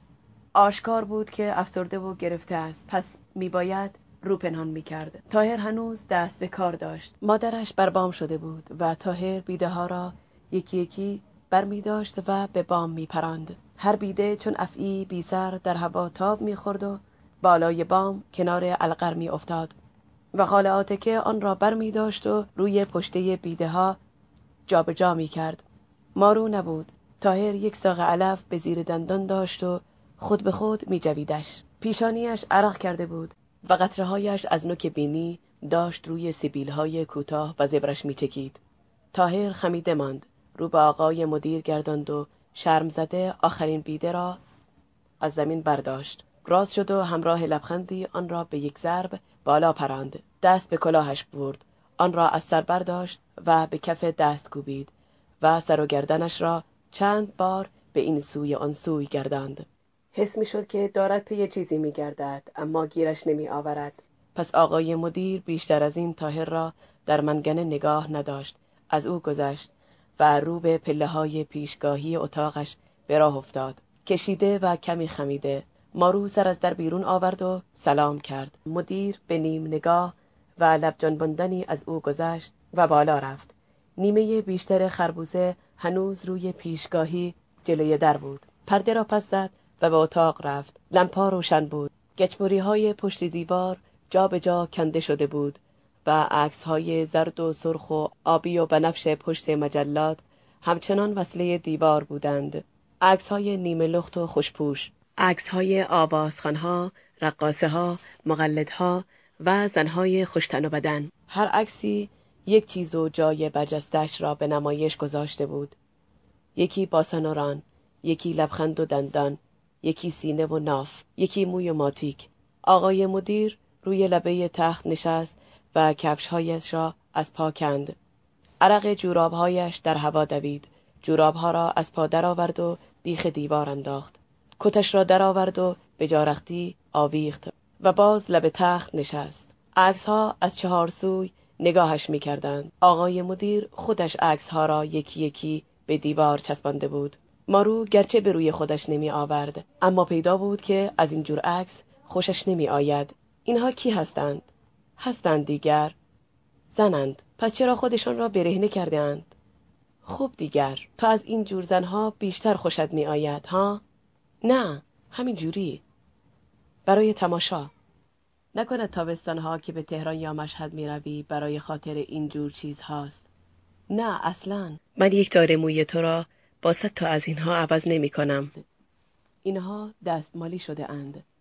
آقای مدیر سیگار دیگری روشن کرد و پایین تخت روی نمد نشست و به دیوار تکیه داد. زیر سیگاری از ته سیگار پر بود. خاکستر سیگار را تکاند و برخاست. فتیله لامپای توی تاخچه را پایین تر کشید تا دود نزند باز نشست و گوشه سیبیلش را با دل انگشت ها گرفت و کشید این آخری ها عادتش شده بود که به جای اندیشیدن گوشه سیبیلش را می گرفت و می کشید و به جای اینکه به اندیشهش راه و جریان بدهد سیگار دود می کرد. شاید برای همین سیگارش ماه به ماه اضافه می شد. در اصل چیزهایی که برای او گره به وجود آورده بودند دامنشان چنان باز نبود که آقای مدیر ناچار باشد به طور قاطع راه اول آخری برایشان بجوید. خودش هم این را حس می کرد که روز به روز این رابطه او با بیرون از خود تنگتر و تنگتر می شود. چنان تنگ که به گفت نمی آید تا پوزه پا تا نوک بینی کم کم مشکل و موزل آقای مدیر داشت خود آقای مدیر می شد. او دیگر به چیزی غیر از خودش فکر نمی کرد. انگار دست خودش هم نبود. به این داشت عادت می کرد. عادت کرده بود. ناگاه شاید عادت کرده بود. پس از هرچه هر کس و هر کجا شروع می کرد به خودش می رسید. مثل بزغاله شیری که در پس دیوار و هر پناه پستان مادرش را می جوید. پیش از این روزهایی که به رحیم آباد آمده بود جوش و خروشی داشت. پیش خود خیال می کرد خواهد توانست همه چیز را یک باره رو به راه کند. ساعتهای بیکاریش را با آقای رئیس انجمن میگذراند. دائم با او نشست و برخاست می کرد. اول طرح پاک نگه داشتن آب را ریختند. آب مشا که هر دهه یک بار برای شرب و شست به آبادی می آمد و از کنار دیوار آغل کهنه می گذشت حوز را پر می کرد و بعد به آبگیر می رفت و شبی در آبگیر می ماند. صاف می شد و صبح دست نخورده به حمام می ریخت. روز مشای آب زنها رختهای ناشوی و کنهای بچه هایشان را به لب جوی می آوردند و پیش از اینکه آب به حوز و به حمام برود آن را به چرک و پلشتی می آلودند. آقای مدیر برای این کار چاره ای جست. شستشو بعد از ظهر. یعنی پس از اینکه حمام و حوز پر شدند به مراقبت تاهر دشتبان قبول بعد به فکر هموار کردن کوچه ها افتادند. شنریزی یاوری مددکاری کوچه های اصلی را کم و بیش هموار کرده بودند. هر خانه یک مرد به همیاری. اما ناتمام. سالی گذشت و آقای مدیر حس کرد خسته شده است. که سالت به او رو می آورد زده شد. از چی؟ برای چی؟ بهانه بسیار است. پیش از هرچه قدر نشناسی این بهانه همیشه در آستین هر کس هست. بیتوجهی از بالا. این توقع هم با هر قدم آقای مدیر هم پا بود. بهانه بسیار است. آقای مدیر دیگر با رغبت پیشین به کلاس نرفت. بچه های مدرسه کم کم ول شدند. فاجعه زمانی بالا گرفت که آقای مدیر حس کرد دیگر بچه ها را مثل سالهای پیش دوست ندارد. برایش عادی شدند. همه چیز برایش عادی شد. بیش از همه درس ها برایش یک نواخت عادی شدند. انشا دیکته تاریخ جدول ضرب. یک روز پاییزی را شرح دهید. ده لغت از کلیله و دمنه. لشکرکشی های نادرشاه را از حفظ شرح دهید. هفت هشت تا چل نه تا. خفش و کر خر. تکرار تکرار. دهنش لبهایش زبانش به گفتن حرفهای محدودی خو کرده بودند. انگار از همه حرف و سخنهای دنیا فقط محدودی کلمه و موضوع سهم او شده بود. شنبه تا پنج شنبه. باز شنبه تا پنج شنبه. یک روز و نیم تعطیل. غروبهای خاموش زمستان بهار پاییز.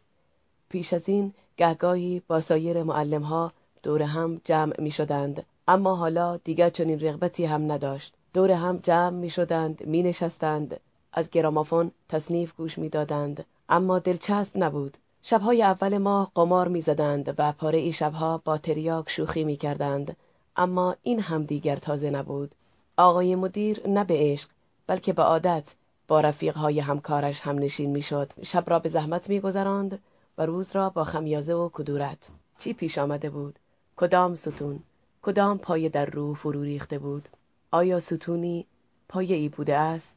آینه گاهی وقتها ما آدمها را برایش باز می کند آدم را در آینه ناپیدا به خودش نشان می دهد زمان انگار در کمین رسوایی او بوده است. آقای مدیر سیگار دیگری را با ته سیگار خود گیراند و برخاست. کتش را روی دوش انداخت و نزدیک تاقچه کنار در ایستاد. یک بند انگشت خاک روی مجلات پاره پوره و چند تا کتاب بیمایه که خوانده و نخوانده بود نشسته بود. دلش از همشان به هم می‌خورد. چجوری این مزخرفات را خوانده بود؟ مجلات پوچ و بیمعنا. کتابهای جلف و احمقانه. چند تا دفتر شعر پر آه و حتی به عقلش نمی رسید که از خواندن این چرت و پرتها و اینکه ذهنش را با این آزوغه ها پر کرده است پشیمان باشد. در واقع هنوز قطعا نمی‌دانست این چیزها خوب بودند یا بد. فقط حس می کرد روی ذهنش یک لایه چرک نشسته است. روی اولین صفحه مجله زیر ورقه خاک عنوان چندشاوری با خطی به رنگ بنفش نوشته شده بود. آقای مدیر مجله را برداشت و وارونه گذاشت. پشت مجله زنی داشت ماتیک میمالید. پرده را پس زد و کفشهایش را پوشید. خانواده تاهر جلوی در اتاقشان در نور فانوس روی پلاس نشسته بودند. مارو سرش پایین بود. مدیر می‌دانست که مارو به قصد سرش را پایین انداخته تا چشمش به او نیفتد. مانده خربوزه را از بیخ دیوار برداشت. از پله ها پایین رفت و آن را کنار دست تاهر گذاشت. من سهم خودم را خوردم. خیلی شهداب بود. برکت ببینید. گوارا باشد آقای مدیر. مدیر گذشت. اما پیش از اینکه به هشتی قدم بگذارد خاله آتکه تند به دنبالش رفت و پرسید تخم مرغها را نیمرو کنم امیر آقا یا که؟ فعلا که اشتها ندارم خاله جان. وقتی برگشتم خودم یک کاریش می‌کنم. می‌روی به قدمی بزنم. سه. تاهر نیمه خربوزه را پیش کشید. مارو کارد و مجمعه را آورد. تاهر خربوزه را برید. خاله آتکه و مارو هم به کنار مجمع خزیدند. خربوزه حقیقتا شهداب بود اما مثل خربوزه دیم نبود. خربوزه دیم شهدی دیگر دارد. گاهی از شیرینی دل را می‌زند سر زبان را میسوزاند گوشه لبها را میترکاند و بر آنها جوش میرویاند. خربوزه آبی و حسنش در این است که زودتر می‌رسد زودتر دست می‌دهد. نوبر است. ته هر پوست دو سیر آب جمع می شود بردار سر بکش مارو. خودت سر بکش. ننه تو وردار سر بکش. تو خودت سر بکش ننه جان. من حوصله دردسر نصف شبش را ندارم. تاهر خندید. پوست و خربوزه را با انگشت های هر دو دست گرفت. آن را با احتیاط بالا آورد و به لب برد و یک نفس بالا کشید. و پوست را پایین انداخت. ببین چه خربوزه هایی را این طوله میرجان از بوته های من وا می کند و میخوردشان. زهرت بشود حرامزاده. مارو ته پوست را برداشت و به دندان کشید. خاله که برخاست و از پله ها بالا رفت تا جای پسر و عروسش را بیاندازد این کار هر شبه اش بود. بالا می‌رفت جا را در القر بام پهن می کرد یک جام آب بالای سرشان میگذاشت و پایین می آمد خاله که خودش دم در میخوابید. آقای مدیر هم روی ایوان جلوی در اتاقش جایش را می انداخت خاله آتکه پایین آمد. جام مسی را آب کرد روی پله ها گذاشت و به مارو گفت وقتی رفتی بالا آب هم با خودت ببر. تاهر برخاست کلاه از سر و جلیقه از تن بدر کرد. آن را به دست مادرش داد و بی حرف سرش را پایین انداخت و از پله ها بالا رفت. خاله آتکه نهانی چشم به مارو داشت. که چه می کند باز هم پاهایش برای بالا رفتن از بام کند هستند. مارو دست بر پا میگرداند. دنبال کاری میگشت تا سر خود را گرم کند. شاید به این امید که تاهر را زود خواب ببرد. پس به اتاق رفت. لامپا را از تاقچه برداشت و پایین آورد. فتیله اش را کمی بالا کشید و سوزن نخ را برداشت و جلیقه تاهر را روی زانو کشاند تا خود را سرگرم دوخت و دوز شکاف زیر بغل جلیقه کند. کار چندانی نمی برد نمی شد هرچه کنتر و با حوصله تر می دوخت جوری که انگار دلش نمی‌خواست این دوخت و دوز به سرایت خاله آتکه نهالیش را روی پلاس پهن کرد و روی جایش نشست و یکی از سیگارهای امیر آقا را روشن کرد چیزی از چشم خاله آتکه پنهان نبود می‌دانست که مارو چرا دارد معطل می کند. مارو خواهرزاده اش بود. موقع عروسی هم چنین گیر و گرفتاری داشتند. شش ماه از شب هجل خانه گذشت و مارو دست نداد. تا آخر خاله در این میان مانده بود. خواهرش روزی که همراه شوی پیرش داشتند از رحیم آباد بیرون می‌رفتند به او گفته بود دخترم را به تو می سپارم خواهرم اول خدا بعدم تو نمی‌خواهم دختر جوانم دست گلم را بردارم و میان شهر و دیار قربت بگردانم هزار پیش آمد هست من و پیرمرد هر جور شده گوش و گلیم خودمان را از آب بیرون می‌کشیم. اما دخترم نمی‌خواهم او زیر دست پای هر مرد و نامردی بیفتد. دل نمی‌دهم. گوشت و گلی دارد. خوشتر و زلف است. سفید و پاکیزه است. دست نخورده و بکر است. چشم و چنگش هم گیراست. نمی‌خواهم از مجبوری. آخر دستمان بیپر است. یک وقت دیدی شیطان افسارمان کرد و او را بالامه که جلوی من انداختند تاخت زدیم. خدا را خوش نمی آید این دختر چه گناهی دارد؟ من و پیرمرد گدایی سقایی می کنیم کارهایی فراخور قوه گیر می آوریم رختشویی پنبه چینی کاری بالاخره.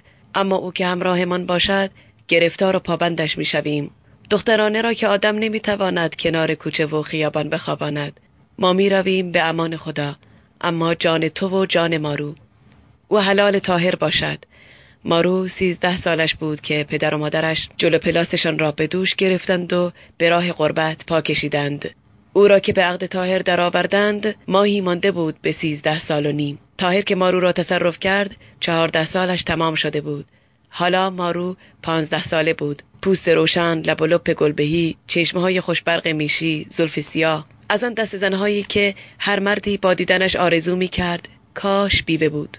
شاید از همین رو تاهر قدغن کرده بود کمتر از خانه بیرون بیاید.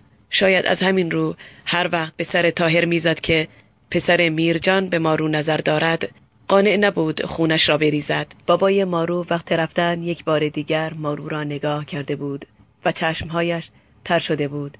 انگار به دلش برات شده بود که دیگر مارو را نخواهد دید. مارو سرش را پایین انداخته و به کوچه دویده بود. بعد هم روشن است دیگر. گریه. مادر مارو چارقد شب عروسی خودش را روی های مارو بسته بود. اما دختر سر بلند نکرده بود مادر خود را ببیند. آنها رفته بودند و مارو مانده بود. آنها رفتند مارو ماند.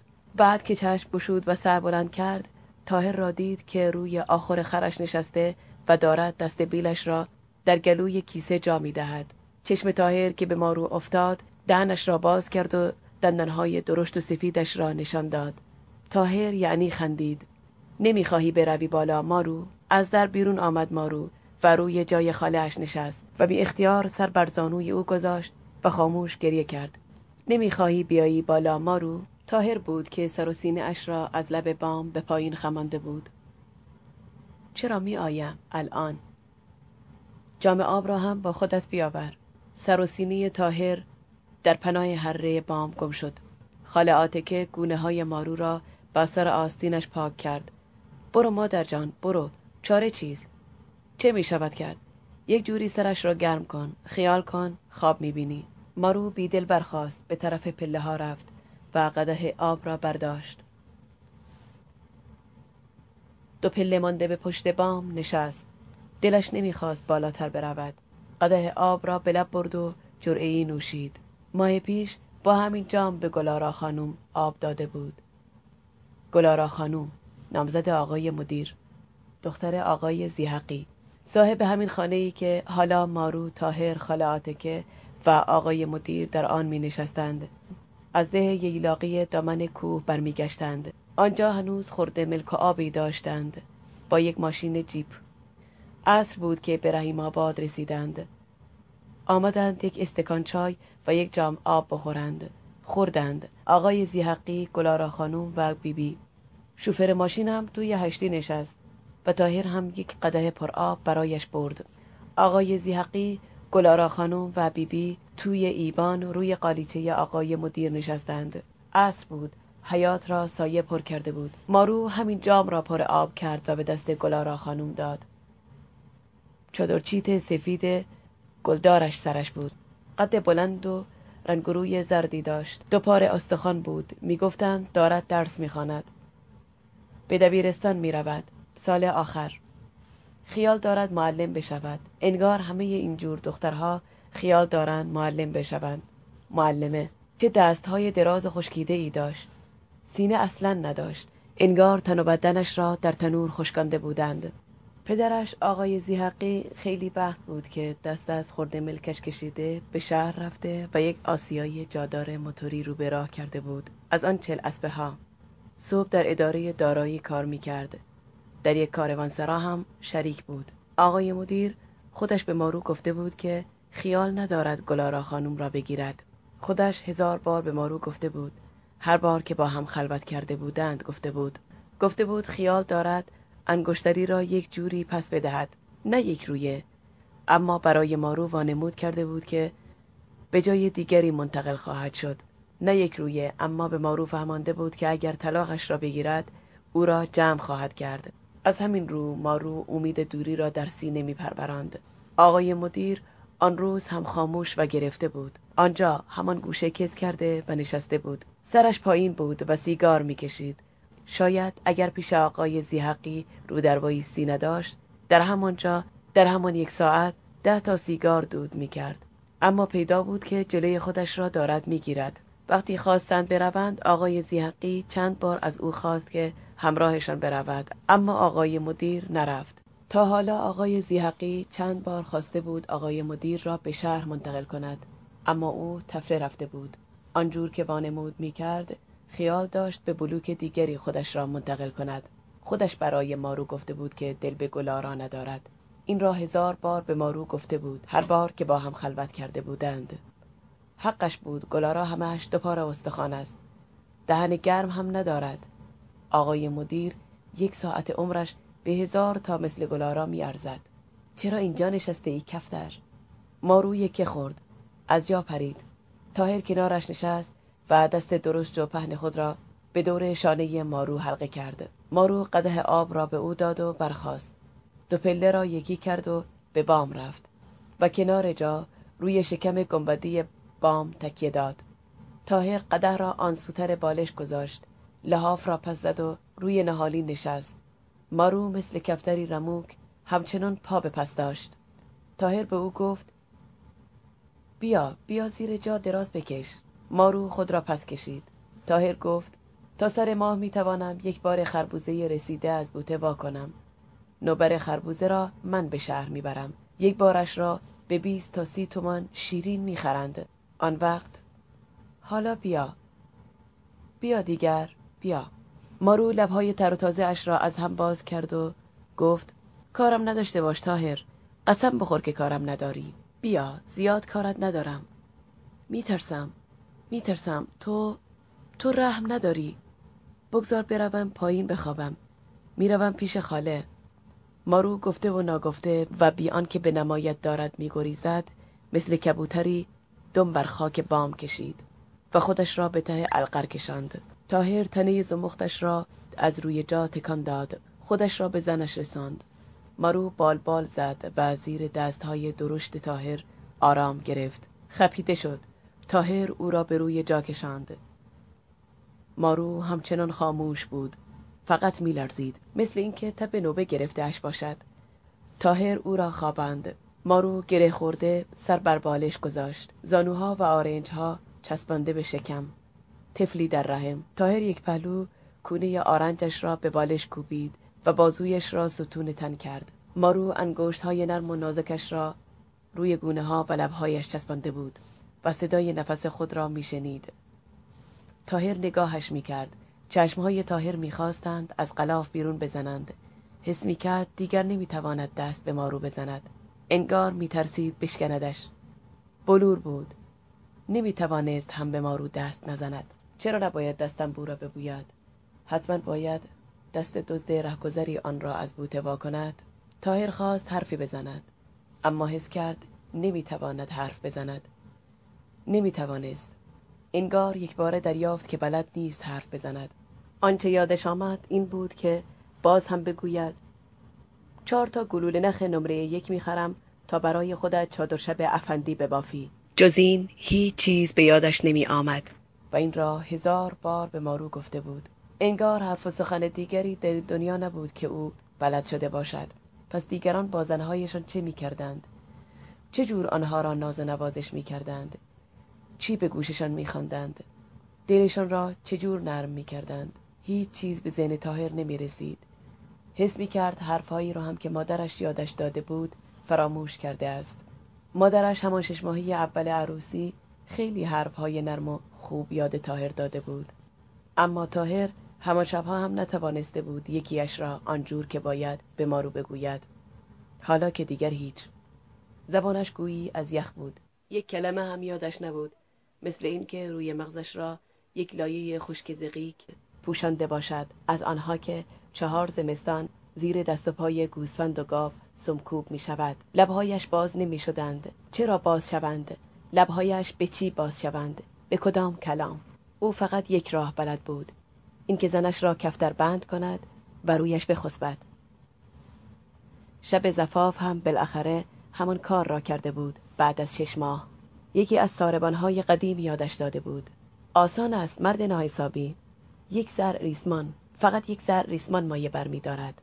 دو سر ریسمان را به لنگهایش ببند بعد آنها را بینداز به گردنش. دیگر کارت نباشد. تخت می افتد و جا نگاه می دارد. نمی تواند جا نگاه ندارد. چطور از همچو کار بیقابلیتی آجزی جوانهای دوره ما شطور مس را مهار می کردن. هی داده بیداد. تاهر مارو را مهار کرده بود.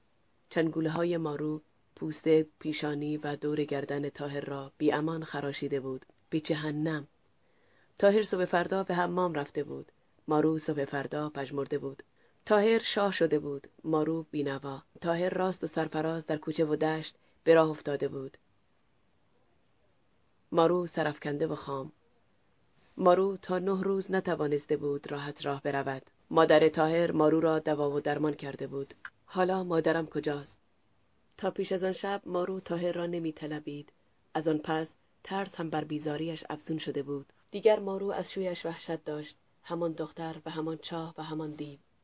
دختر مگس را کیش کن. مارو دیگر به روی تاهر به خنده لب نگشوده بود. تا می توانست از چنگ تاهر می گریخت. وگرنه تنش را یکدم به او وامی گذاشت. تنی که انگار از او نبود. خود به کناری می افتاد و دست بر چشمهایش می گرفت تا نبیند که تاهر با تنش چه می کند تاهر یک چه خشم می شد ناتوان و بیچاره می شد لحاف را به دندان می جراند کله بر خاک می مالید گاو وحشی. بر می خواست و از خانه به در می زد هر وقت که بود هر فصل که بود. نکند مادرم دستی توی کار داشته باشد. نکند وسوسه. نکنه رأیش از من برگشته. نکند از بی ارزگی من به تنگ آمده. ها؟ خیلی وقت است که دیگر راه و چاره را به من یاد نمی‌دهد خیلی وقت است که مادرم دیگر لب از لب بر نمی دارد. خاموش است و خودم و خودش را به کناری کشیده. دیگر دست از جادو و افسون برداشته. پی دعا و افسون نمی رود. نکند. اما چقدر؟ چقدر راه و چاره؟ چقدر جادو و افسون؟ چقدر حرف چرب و نرم؟ او که هر چرا که می‌دانست به من گفت اما چرا درم از او بد شده نکند نکند. ها خالهت با تو خیلی گرم می‌گیرد مارو. حالا حکایت چیست؟ مارو همچنان خاموش بود. گویی اینجا نبود. با تو هستم. چرا خودت را گره زده ای؟ چرا چنبر زده ای؟ دست و پایت را از هم باز کن. هه خشکیده ای؟ بیش از این تاب نیاورد. نفسش به خشخش بیرون آمد و روی مارو خسبید. گاو وحشی. چنان که مارو ناگهان پرید و جیغ از ته دلش کنده شد. اما جنبش و جیغ ناتمام ماند. چوک کف دست تاهر دهن مارو را بست. خشتی بر روزن. تن مارو را به تنگنا گرفت و زانوهایش را مثل دو گلمیخ روی رانهای او فرو کوفت و نگاهش داشت. مارو یک دم حس کرد نفسش دارد بند می آید ساق کلفت دست دایر را به هر ده انگشتش چسبید. تاهر دست را سست کرد. مارو دم زد. نفس راست کرد. اگر صدایت را بلند کنی هیچ کاری نمی کنم. به خدا به خدا. کارم نداشته باش. کارم نداشته باش. کارت ندارم. کارت ندارم. کارت نباشد. تاهر کنده زانو از روی ران مارو برداشت. و خود را پس کشید. مارو نفس آسوده کرد. تاهر به پشت روی جا افتاد. دستها را زیر سر گذاشت و چشمهای درشت و برآمدهاش را به ته آسمان دوخت. ستاره ای شکست. قژ کشید. پریشان شد و در آن سوی دنیا افتاد. پوست شکم آسمان خراش برداشت. مارو جنبید. تاهر اوریب نگاهش کرد. رنگ صورتش باید کبود شده باشد. تاهر به او پشت کرد. مارو نرم مثل نخ ابریشم از روی جا خزید و پیش از آنکه تاهر رو برگرداند به سوی پله ها دوید. تاهر جست زد به هوای او خیز برداشت. و روی اولین پله دستش به شانه مارو گرفت. مارو از پله ها فرو لغزید و تکی از پیراهنش را میان دستهای خود چلاند و به دیوارش کوبید. در حیات بودند. خاله سرش از پیش. در حیات بودند. خاله آتکه روی جا دراز کشیده بود. مارو پیش از اینکه دست تاهر به رویش بلند شود به چابکی از روی جای خاله اش پرید و خود را به اتاق انداخت. در نیمه بسته زیر فشار دستهای تاهر چندان تاب نیاورد. تاهر مارو را کنج اتاق گیر انداخت. مارو بیپروا جیغ کشید. تاهر بازوهای زنش را گرفت و او را میان دستهای خود چلاند و به دیوار کوبید. خاله سرش را هم زیر زیراندازش برد. مارو فحش و دشنام داد و زوزه کشید. حرفهایش حرفهای همیشه بود. اسیر گرفته ای خان خراب دلم نمی‌خواهد دلم نمی‌خواهد. خدا جان دلم نمی‌خواهد. همیشه این حرفها خشم تاهر را تندتر می‌کرد. انگار به آتشش میگذاشتند. به جوش می آمد میلش بیزاری می‌شد. به روی مارو دست بلند می‌کرد. موهایش را می‌کشید و کف دستش را به صورت او میکوبید و فشفش می‌کرد. مارو اگر می‌توانست میگریخت و خودش را از در بیرون میانداخت. خاله که زیر لحاف جلید. تاهر تسمه کمرش را از روی رخت خوابها کشید. مارو شیون کرد و رو به در کوچه خیز گرفت. تاهر زیر تاق درگاهی خودش را روی مارو انداخت. او را به هشتی کشاند و در را به هم کوفت. کره خرش ار کشید. مارو از میان ساقهای تاهر بیرون لغزید. فقط در آغل باز بود. به آغل دوید. هیزم و سرگین و توپاله و خورجین و ریسمان جا به جا سر راه بود. ماچخر تاهر سر از آخر بیرون آورد و صاحبش را نگاه کرد. کره دم برداشت. مارو به پشت گرده ماچخر دوید و خودش را میان دیوار و ماچخر پناه داد. تاهر دم ماچخر را گرفت و حیوان را به این سو کشاند. مارو از زیر گردن خر رد شد و به شتاب خود را به در آغل رساند. چنبر ریسمان به انگشت پایش گیر کرد و همانجا پشت در روی سرگینها زمینش زد. تاهر رویش خسبید. او را از زمین کند و به طویله کشاند. طویله مثل گور تاریک بود و دم داشت. مرغهای خاله آتکه به قدقد آمدند. مرغ زیرهای از کلوخ جایش پرید. ماچخر دم طویله آمد و سرک کشید. تاهر تنپوش از پای زنش کند و پیراهنش را بالا زد. مارو دیگر افتاده بود بی صدا و بی جنبش. همچو برهای که مرده از تن مادر بیرونش کشیده باشند. تاهر ماند خشکیده ماند. یخ. انگار یک تکه یخ. عرق پیشانیش یخ شد. عرق زیر بغلها و تخت پشتش یخ شد. چشمهایش تار شدند. نگاهش گنگ و گم شد. پس نشست به دیوار تکیه داد و چشمهایش را بست. خرش هنوز نگاهش می‌کرد. مرغها آرام گرفته بودند. مارو همچنان افتاده بود. خاموش و سرد. تکه گوشت. بره خیس و مرده. تاهر چشم باز کرد. خم شد. بال پیراهنش را گرفت. پایین کشید. و تنپوش مارو را روی پاهای او انداخت. تسمه کمرش را برداشت و از در بیرون آمد. پیر شده بود. تنش خم داشت. میان آقل ایستاد. تسمه کمرش را بست و به هشتی رفت. چوب دستش تکیه به دیوار داشت و مادرش خاله که بیرون درگاهی هشتی خاموش ایستاده بود.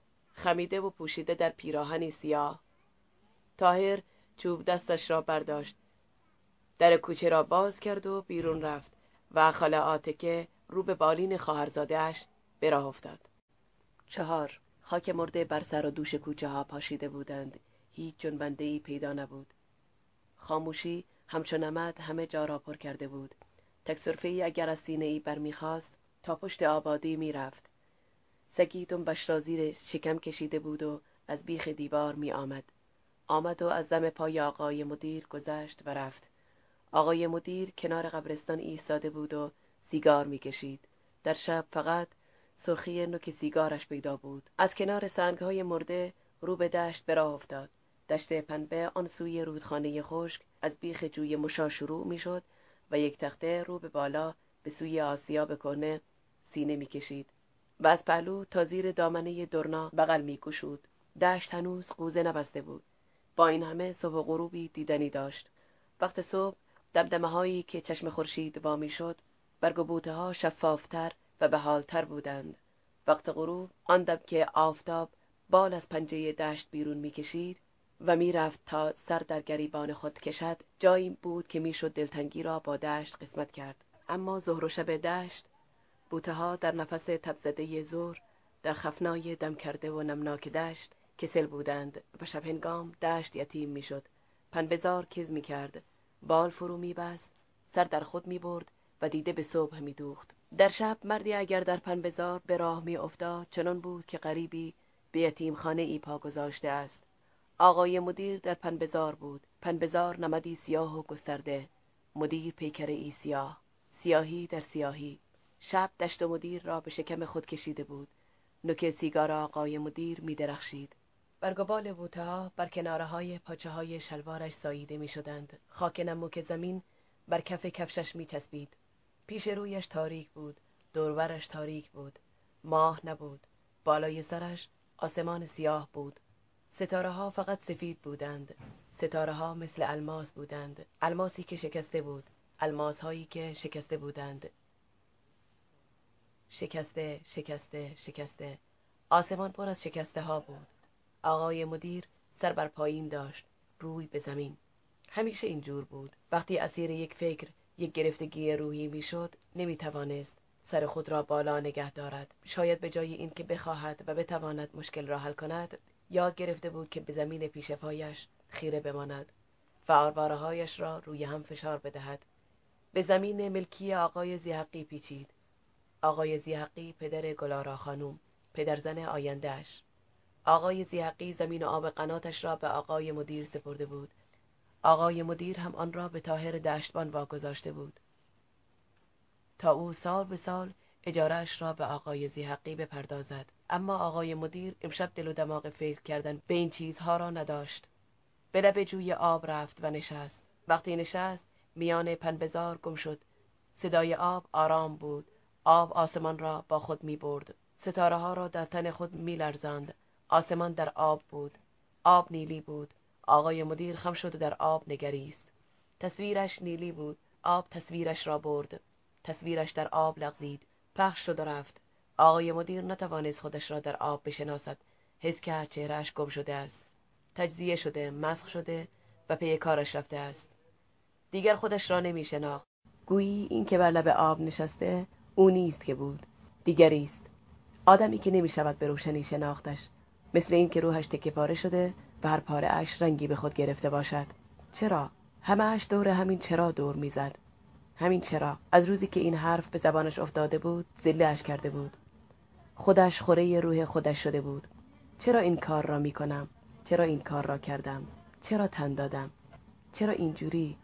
چرا اینجورم؟ چرا جور دیگری نیستم؟ چرا باید دیگری بود؟ چرا دیگری باید باشم؟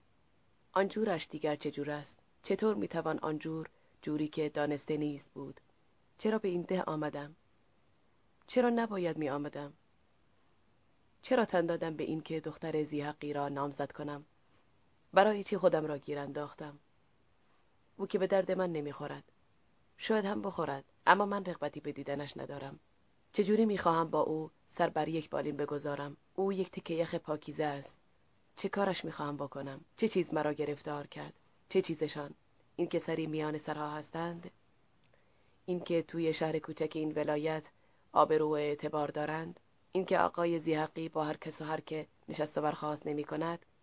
اینکه صورتش را همیشه با سیلی سرخ نگاه می‌دارد و خودش را از تک و تا نمی‌اندازد می‌خواستم خودم را بکشانم بالا؟ به کدام بالا؟ از چه چیز خودم ناراحت بودم که می‌خواستم خودم را بکشانم بالا؟ چون پدرم تا بود قصاب دورگرد کوچه ها و خیابان ها بود. یک ترازوی کوچک و یک برتنه گوشت پیر بز و کاردی بیخ تسمه کمر صبح تا غروب تا اذان مغرب مثل سگ پاسوخته میان کوچه ها و خیابان ها لابلای شانه های مردم پرسه می‌زد. و بعد گوشت را که تمام می‌کرد یک راست به مسجد جامع می‌رفت و بعد از نماز جماعت به خانه برمیگشت. یک شب که به خانه آمد قلنج کرد و فردا شبش مرد. امیر آقا هنوز درس می‌خواند. برادرش سرباز بود. خواهرش با دو, دو دخترش طلاق گرفته و آمده بود کنج خانهشان نشسته بود. برادر بزرگترش که اصلا به آنها کاری نداشت. با آنها نبود. از آنها نبود. دلال پوست و روده بود. و شبها تا دمدمای صبح پای قمار می نشست پول داشت یا نداشت جایش قمارخانه بود. عشقش همین بود. اینکه در شور و شوق قمار غرق بشود. مادرش دور از چشم همسایه ها پشم میرشت. و بابتش از تاجر پول می‌گرفت. خواهرش هم کارش این شد. هر دوتایشان دو تا چرخ گذاشته بودند و پشم میرشتند. پشم میرشتند و مزد می‌گرفتند. نه دست از دست.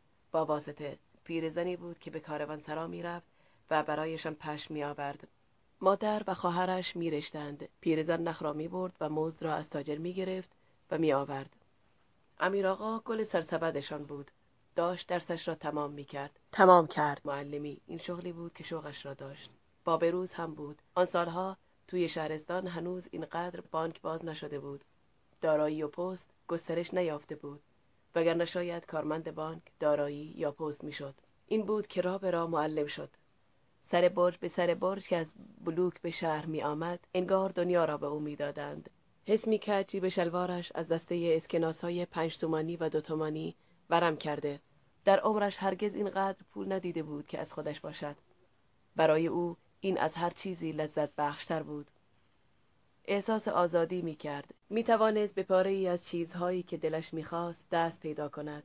اول یک دوچرخه هرکول خرید. بعدش لباسهایش را نونوار کرد.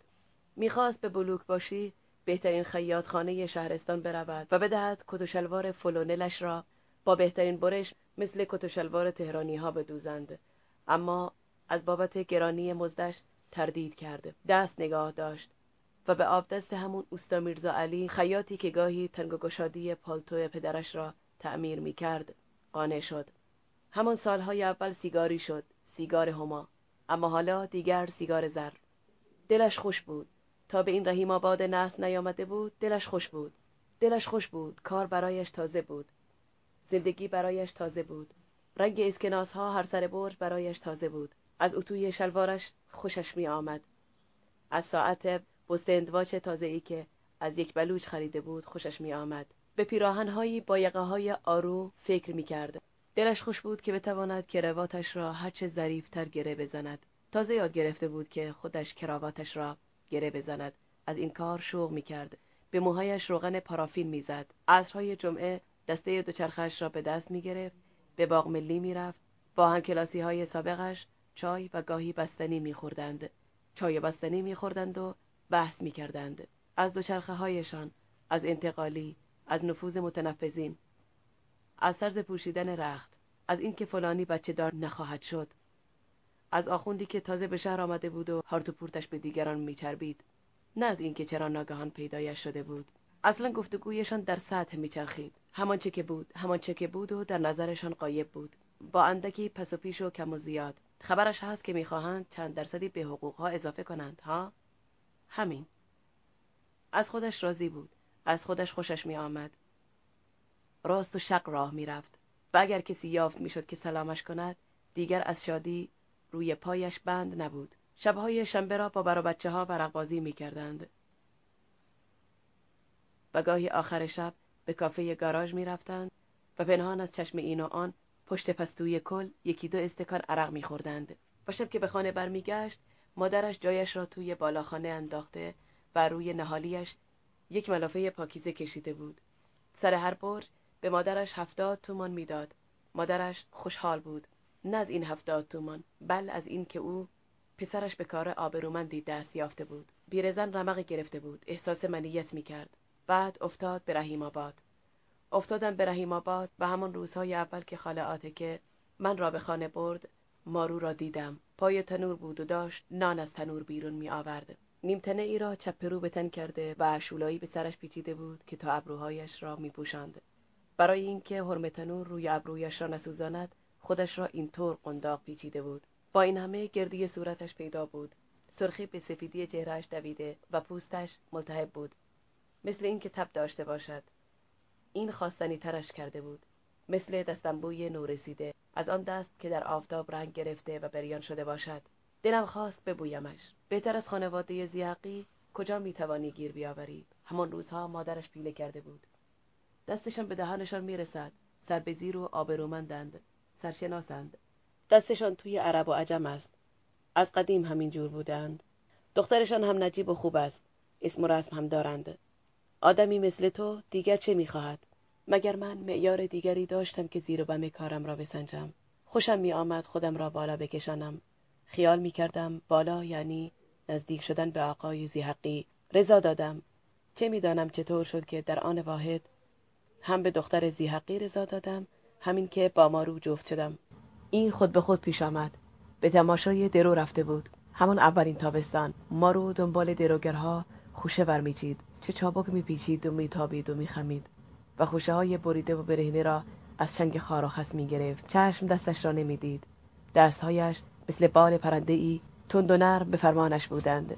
پیشانیش از کله خوشه ها برم کرده بود. روی پیشانیش عرق نشسته بود.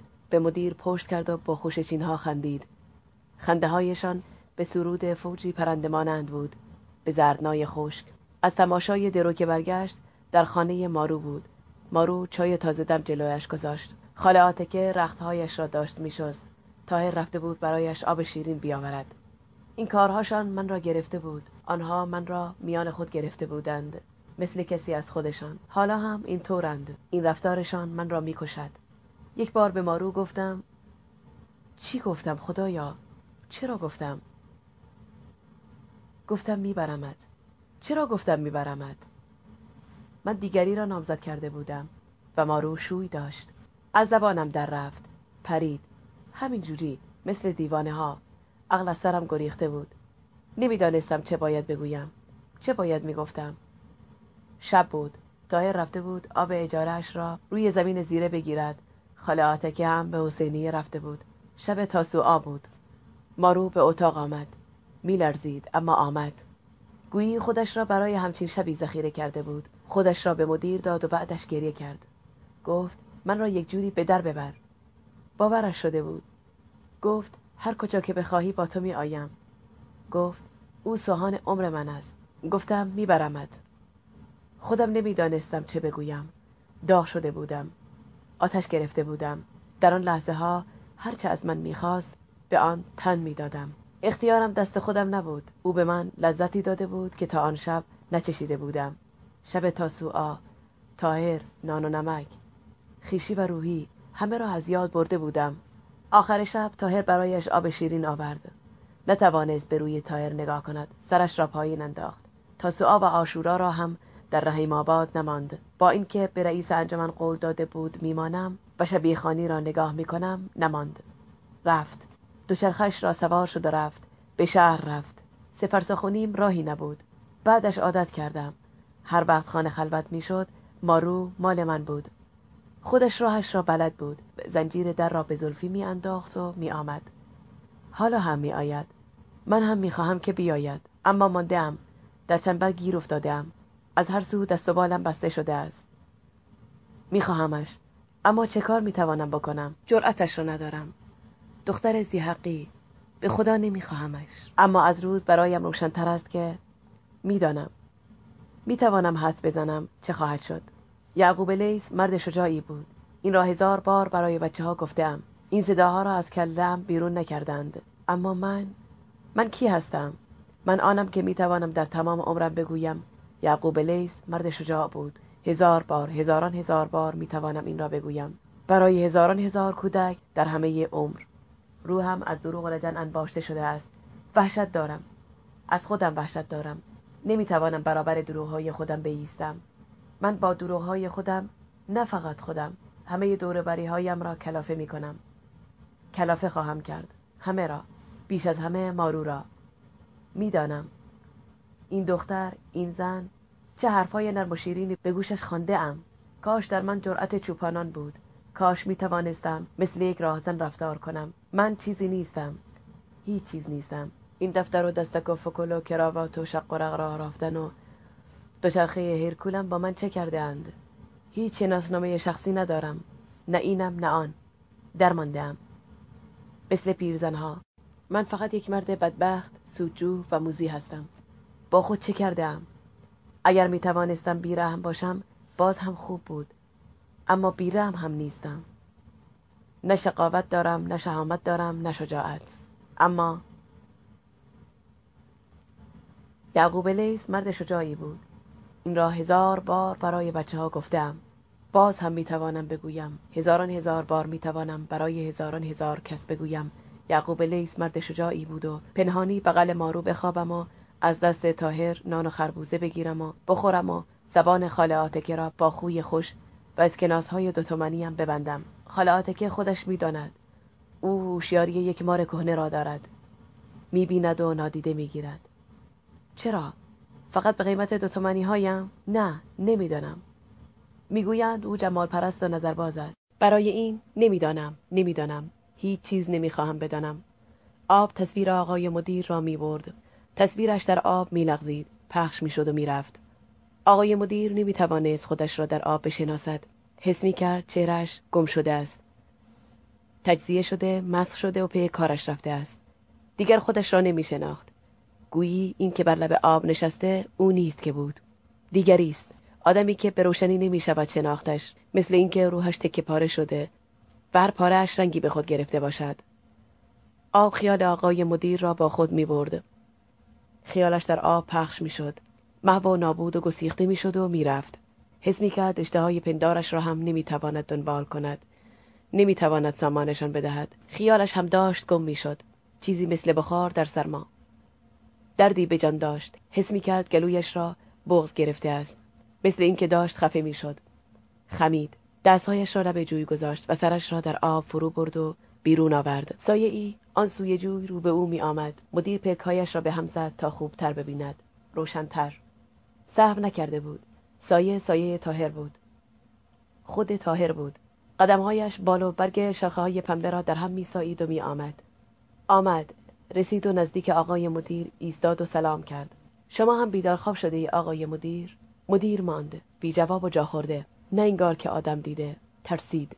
پنداری هرچه را خود در خیال داشت تاهر هم داشت. ندانست چه باید بگوید و چه باید بکند. برخیزد یا نشسته بماند.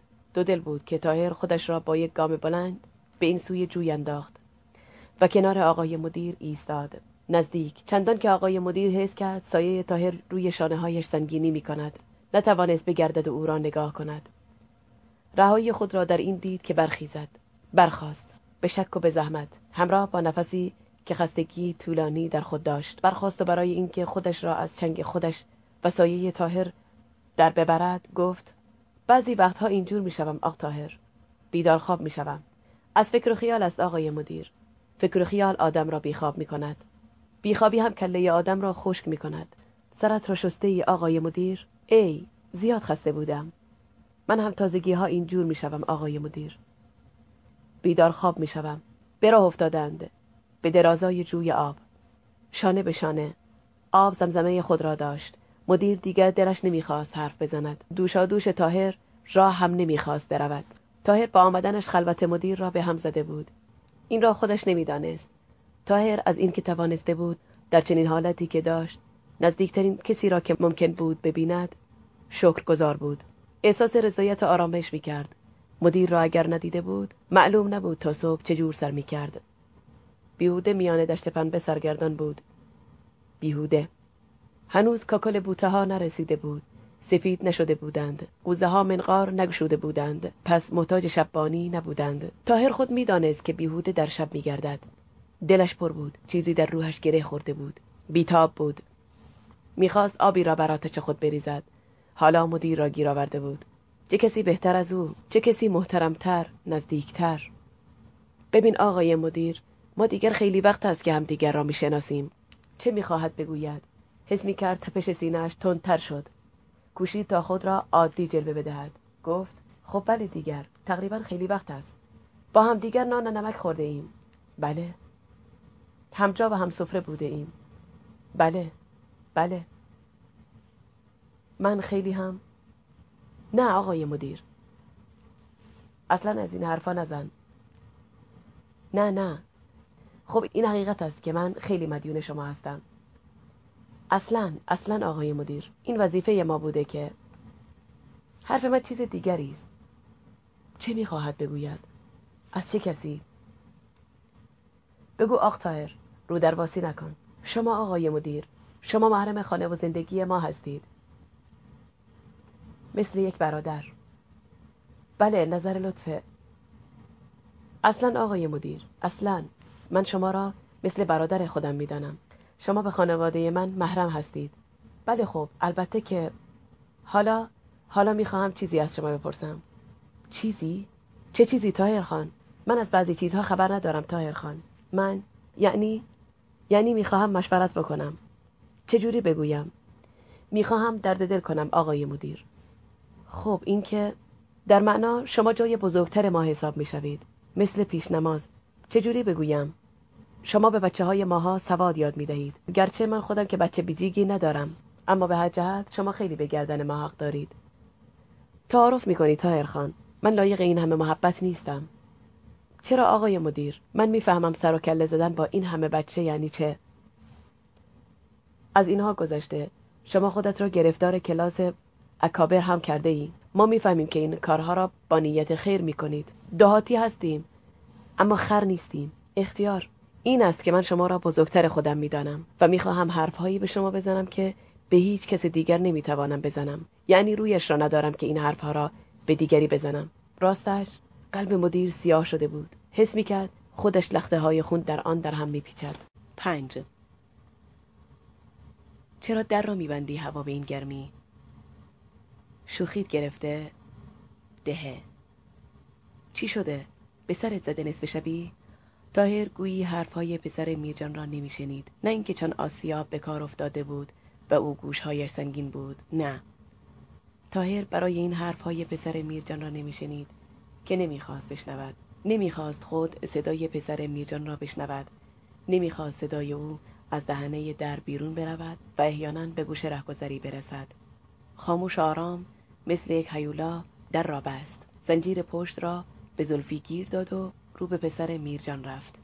هیچ نمی گفت فقط به او نگاه می کرد چشمای درشت پرسیاهیش مثل دو کپه خاکستر خاموش و بیشتاب به پسر میرجان دوخته شده بود. پسر میرجان پشت تصمیه آسیابش ایستاده بود و چشمهایش از شگفتی و ترس داشتند کاسه را میدراندند. نمی‌توانست و نمی‌دانست چه بکند. وامانده وامانده بود. تاهر برابر جسه او قولی بود. بازوها شانه ها و گردن. پسر میرجان تا این دم او را چنین کلان و مهیب ندیده بود. تا بود به او چون گاوی آرام سادخوی و سر راه فکر کرده بود. مردی که فقط می‌توانست همچند چهار حیوان کار کند و خوراک سه مرد را یک جا بخورد. مردی که ماه تا ماه می‌توانست خاموش بماند و کلام و تکلمش از سلام علیکی گهگاهی در نگذرد. مردی که آزارش به مورچه هم نرسیده بود. اما حالا همین مرد تاهر مثل عجل از راه رسیده بود. دگرگونه بود. تاهر دیگر نشان همیشه. دیدارش دل پسر میرجان را داشت میترکاند. نمی‌توانست هیچ راهی بیابد. این آسیاب سگ مرده گرفتارش کرده بود. بدامش انداخته بود. اگر به خانه رفته و سر مرگش را گذاشته بود در این دل تاریک شب چنین در چنبر نیفتاده بود. می‌دانست. یقین داشت که فقانش به گوش هیچ شنونده نخواهد رسید. صدایش در گوش دیوار خفه خواهد شد. نرههایش را قررش بی امان موتور آسیاب خواهد بلعید کفچماری آرام آرام داشت تن کلفت و محکم خود را به دور او چنبر می کرد. می دید که نفسهای تاهر می سوزاندش. اما چرا تاهر اینجوری شده بود؟ دیگر انگار آدمیزاد نبود. خرس بود. هیولا بود. آرام و کند و هولناک. پنداری ستونی دیواری بود که به راه افتاده باشد. قیز و غضبی هم حتی در رخ و رخسارش نبود و اگر بود پنهان بود. همین هولناکترش می کرد پسر میرجان به غریزه خود را پس کشید. کجا اما می‌توانست بگریزد؟ روی جز به دیوار نداشت. چهار دیواری تنگ و سقفی کوتاه و دری بسته. گریزگاهی کو برابری چگونه میسر بود؟ تنها از دشنه کاری شاید ساخته باشد. اما دشنه کو؟ دشنه در جیب نیمتنه اش بود و نیمتنه به میخ دیوار. آنجا دم در بالا سر سکو. پس بنبست دم دستش یک چکش بود. اما کو دل خمیدن و دست به چکش بردن کو مهلت جنبیدن تنها قیز تاهر را تیزتر می کرد ته دلش هنوز امیدی به آتشی داشت. به غریزه و به حکم زبونی. پس زبان به التماس گشود. به لکنت و ترس. بریده بریده و نامفهوم. نروشن که چه می‌گوید. لیک پیدا که چه می‌خواهد. اما تاهر گویی اصلا نمیشنید. یا اینکه زبان نمی‌فهمید. زبان پسر میرجان را نمی‌فهمید. گنگ و کر و گیج شده بود. کرتر از آنچه بود. به ناچار پسر میرجان چشم به تاهر داشت که با او چه خواهد کرد و در این پندار کشنده که چرا؟ از کجا تیر شده است؟ کی او را واداشته است؟ برای چی؟ فقط برای همان سه چهار تا خربوزه نیمره است نه. به یقین که پای مارو در میان است. اینکه او به مارو نظر داشته. اینکه او همچنان به مارو نظر دارد. اما جز این که نبوده. بوده؟ نه. فقط نظر.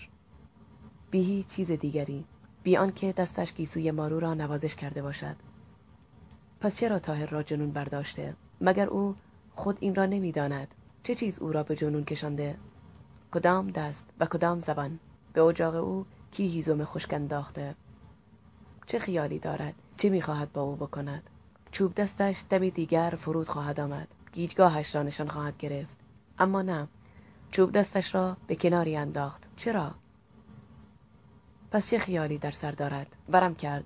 همچو بز نقاره. چشمهایش دارند میترکند. برگشت. از خاکستر به شعله. دیگر پسر میرجان می‌توانست نفس نفس زدنهای تاهر را دم به دم ذره به ذره حس کند. مثل دم کوره آهنگران. هراست فزون از گنجایش پسر میرجان شد. جلوی نره خود را نتوانست بگیرد. جیغی پرتوان. اما صدا چندان نپایید. پیش از آنکه ناله آسیاب آن را ببلعد برید. خود در چنگ تاهر بود. زیر تن تنومند او چنگول شده بود. با چنگهای تاهر به دور گردنش چسبیده بود و فشارش می‌دادند. فقط به آن حد که به سر میرجان بتواند دم بگیرد. نفس بگیرد. فقط به آن اندازه که نمیرد که خفه نشود. به آن اندازه که جایی برای عذاب کشیدن داشته باشد. تقلا می کرد.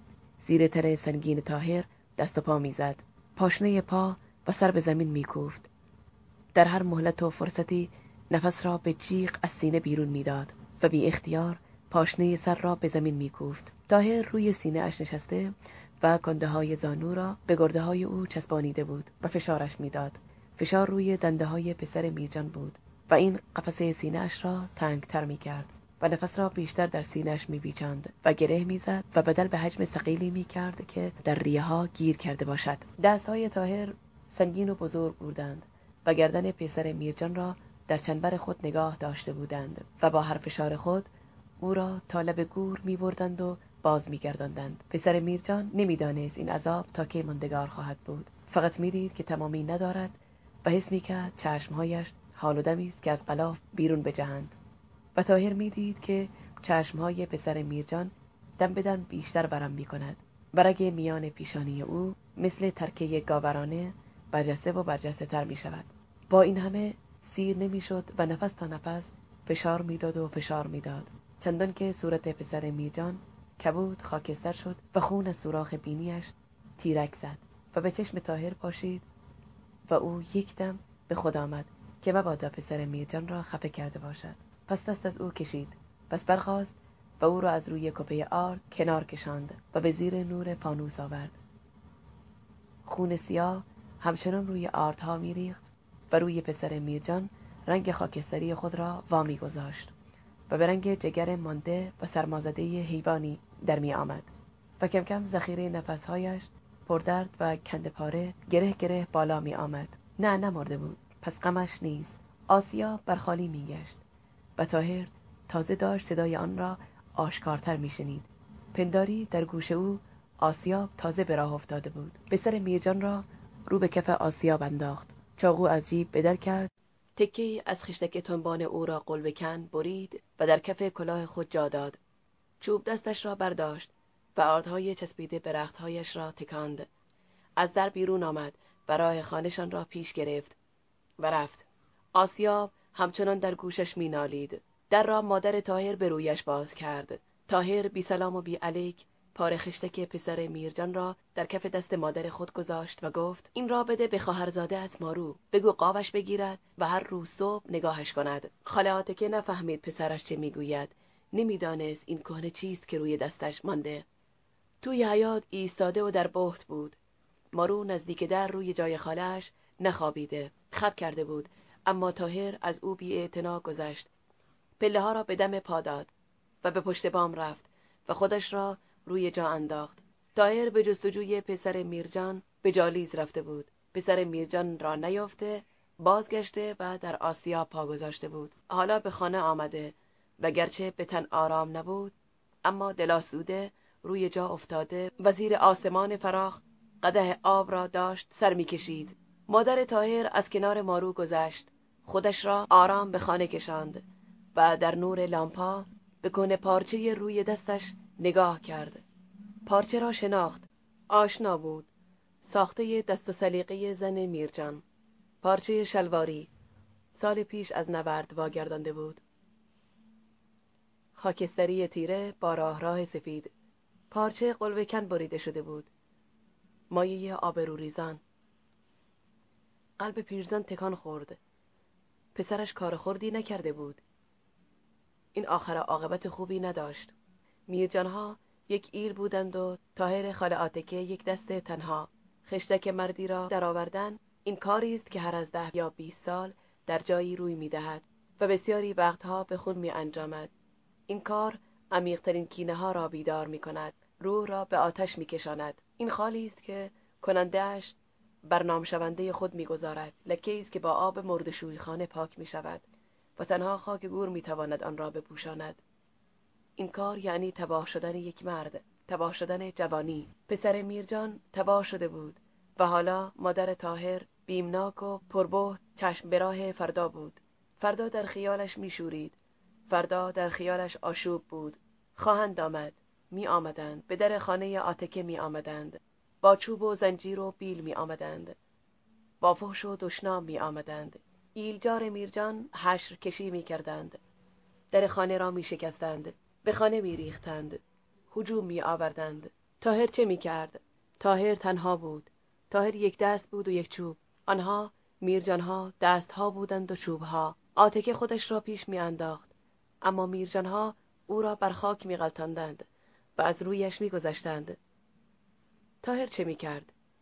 می ماند یا می گریخت دعوا به خانه در می گرفت یا به دشت می کشید میدان اگر باز می بود تاهر به قوت زانوهای خود و چابکی دست و بازوهایش چند مرد را می توانست حریف باشد. اما در خانه نه دورش می کردند تاهر اگر پیل می بود و میرجانها پشه زفر با میرجانها بود. مرد تنها میان دیوارهای بسته چه می تواند بکند؟ گرفتارش می کردند و او را می کوبیدند استخوانهایش را نرم می کردند بی مروتا اما تاهر هوشیار کار خود بود جلد و چابک بود. نمی ماند نباید میماند میگریخت باید میگریخت. از بام به بام و از بام به دشت و از دشت به بیابان. دیوار و دشت و بیابان را به جهیدنهای خود به هم میدوخت. گوزن کوهی. هر خیزی پرتابی بود از جای به جای. از فرازنای زاله به گودال. از گودال به خویر از گودال به جوی از جوی به خویر از خویر به جالیزار میرجانها در پیش بودند میدویدند اما به او نمی‌رسیدند. ایلجار به او می‌رسید. چوبها و دشنامهایشان در هوا میچرخید. از ایلجار یکی پیش میافتاد. پسر میرجان به تاخت می‌رفت. بیمهابا می‌رفت. ارجن خود را می‌خواست به ناگاه در شاهرگ گردن تاهر فرو بکوبد. اما تاهر نفس شتابان او را حس می‌کرد حس می‌کرد حس می‌کرد. به جلدی و چابکی میدان باز می‌کرد. به دور خود چرخی می‌زد و چوب شفتالویش را به ساق پا روی دماغه قلم پای پسر میرجان میکوفت. ایلجار از روی افتاده پسر میرجان میگذشت. تاهر خیز برمیداشت و در هر خیزش پشت سر خود را میپایید تا بداند ضربه بعدی را در کجا یکی باید فرو بیاورد. این که میشتافت اموزاده میرجان بود و دمی دیگر باید فرو میافتاد. فرو افتاد. فقانش شکست. دشت را تا نیمه بیشتر نپیمود. ایلجار پای و پاچه بر فقان او می‌کشید و می‌رفت. می‌رفت تا پسر آتکه را در میان خود بگیرد. اما آتکه به قوت زانوهای جوانش اطمینان داشت. آتکه به آنکه جوهر عمر خود را خوراکش کرده بود چشم و ایمان داشت. چنین می‌خواست که هیچ پایی به پایش نرسد که هیچ جوانی همتای تنها پسر او نباشد که هیچ خسته مردی تا به چماق او را نیاورد. نه. آتکه می‌دید که جوانش پیش میتازد. پیش خیلی پیشتر. یقینش شده بود که دیگر ایلجار به او نخواهد رسید. ایلجار را تاهر مانده کرده و خود همچنان میتاخت. آتکه امید داشت که تاهر به شمساباد بگریزد و آنجا در خانه ریش سفیدی پناه بگیرد و بعد چند روز بعد چند تایی پاک پیش بگذارند و میان تاهر و میرجانها آشتی برقرار کنند. تا کناره دشت راهی نمانده بود. تاهر اگر به بیابان می‌رسید که رسید. اما یک دست کند یک قال روبا یک قال پوده روبا. آخر افتاد تاهر تاهر افتاد. میرجانها رسیدند. دورهش کردند. خاک بر سرم شد. چوب و چماق است که بالا می رود و فرود می آید چوب و چماق است که شاخ می شود چل شاخ می شود و بر تن تاهر فرو می شکند چوب و چماق است که همچو رقص بال لاشخوران بر مردار گوزنی از پای درآمده. فقانش باز نمی آید.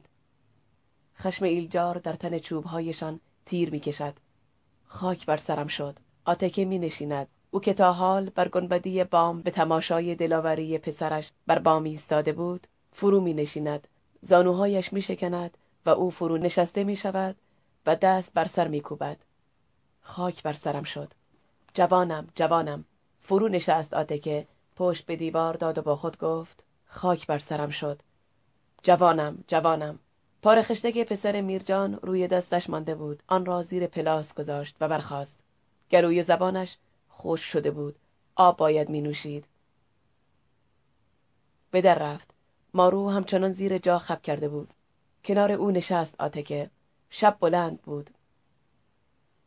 ستاره ها صبور.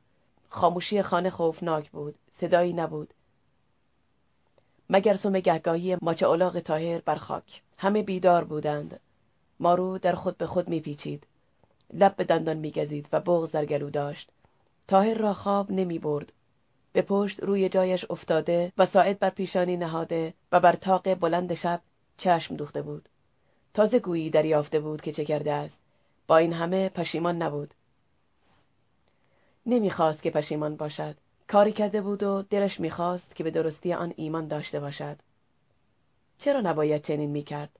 نه مگر این بود که همه آتشها را پسر میرجان دامن می‌زد مارو را مگر او از راه پدر نکرده بود خانمان تاهر را مگر او به خرابی نکشانده بود یقین داشت تاهر که اگر بتواند شاخ پسر میرجان را بشکند اگر بتواند او را بدل به سکه ای کند که چنین کرده بود مارو رخ عوض خواهد کرد حالا همین را کرده بود. پسر میرجان را بی سکه کرده بود. فردا مارو این را می‌فهمید. بگذار خودش بفهمد. اینجور بهتر است. بعدش هرچه می‌خواهد بشود. کارت نباشد. دار که برپا نمی کنند عمده این است که دل مارو نرم می شود عمده فقط همین است. تاهر فقط می‌دید که مارو دم به دم او را بیشتر به سوی خود میکشاند. چنان که اگر مارو دل ندهد ممکن است شبی او را خفه کند. تازه داشت می‌فهمید که مارو تا چه مایه ای برایش عزیز است؟ اینقدر که باید از او بشود. از خود خودش. یا از او بشود یا نباشد. اما مارو به این خیال نبود. مارو می‌خواست از گره چنبری که او را در خود گرفته بود بگذرد. نفسش داشت می ایستاد می‌خواست خود را برهاند. دیگر چشمه روشنی برایش نمانده بود. مدیر پسش زده بود و تصور این که عمری را باید با تاهر بگذراند خفش می‌کرد خودش نمی‌دانست چرا همینقدر می‌دانست که نمی‌تواند با تاهر سر کند انگار تاهر او را می‌خورد از ستاره تاهر بدش می آمد. چرا بدش می آمد؟ دلش جواب روشنی به او نمی‌داد. نمی‌دانست. چه می‌دانست؟ همین که او را مثل گوسفندی به خانه تاهر گذاشته بودند و رفته بودند لابد همین که چشمهایش را بستند و به دل تاریکی انداختندش لابد نمی‌دانست نمی‌دانست دیگر دلش نمی‌خواست به این فکر کند. حواسش همه یک جا بود آنجا که مادرش بود. مادرش کجا بود؟ این را نمی‌دانست. فقط می‌دانست که خوشنشینها آنها که چرخ زندگانیشان در جای زادرودشان نمیگذرد این سالها به دشت گرگان می‌روند.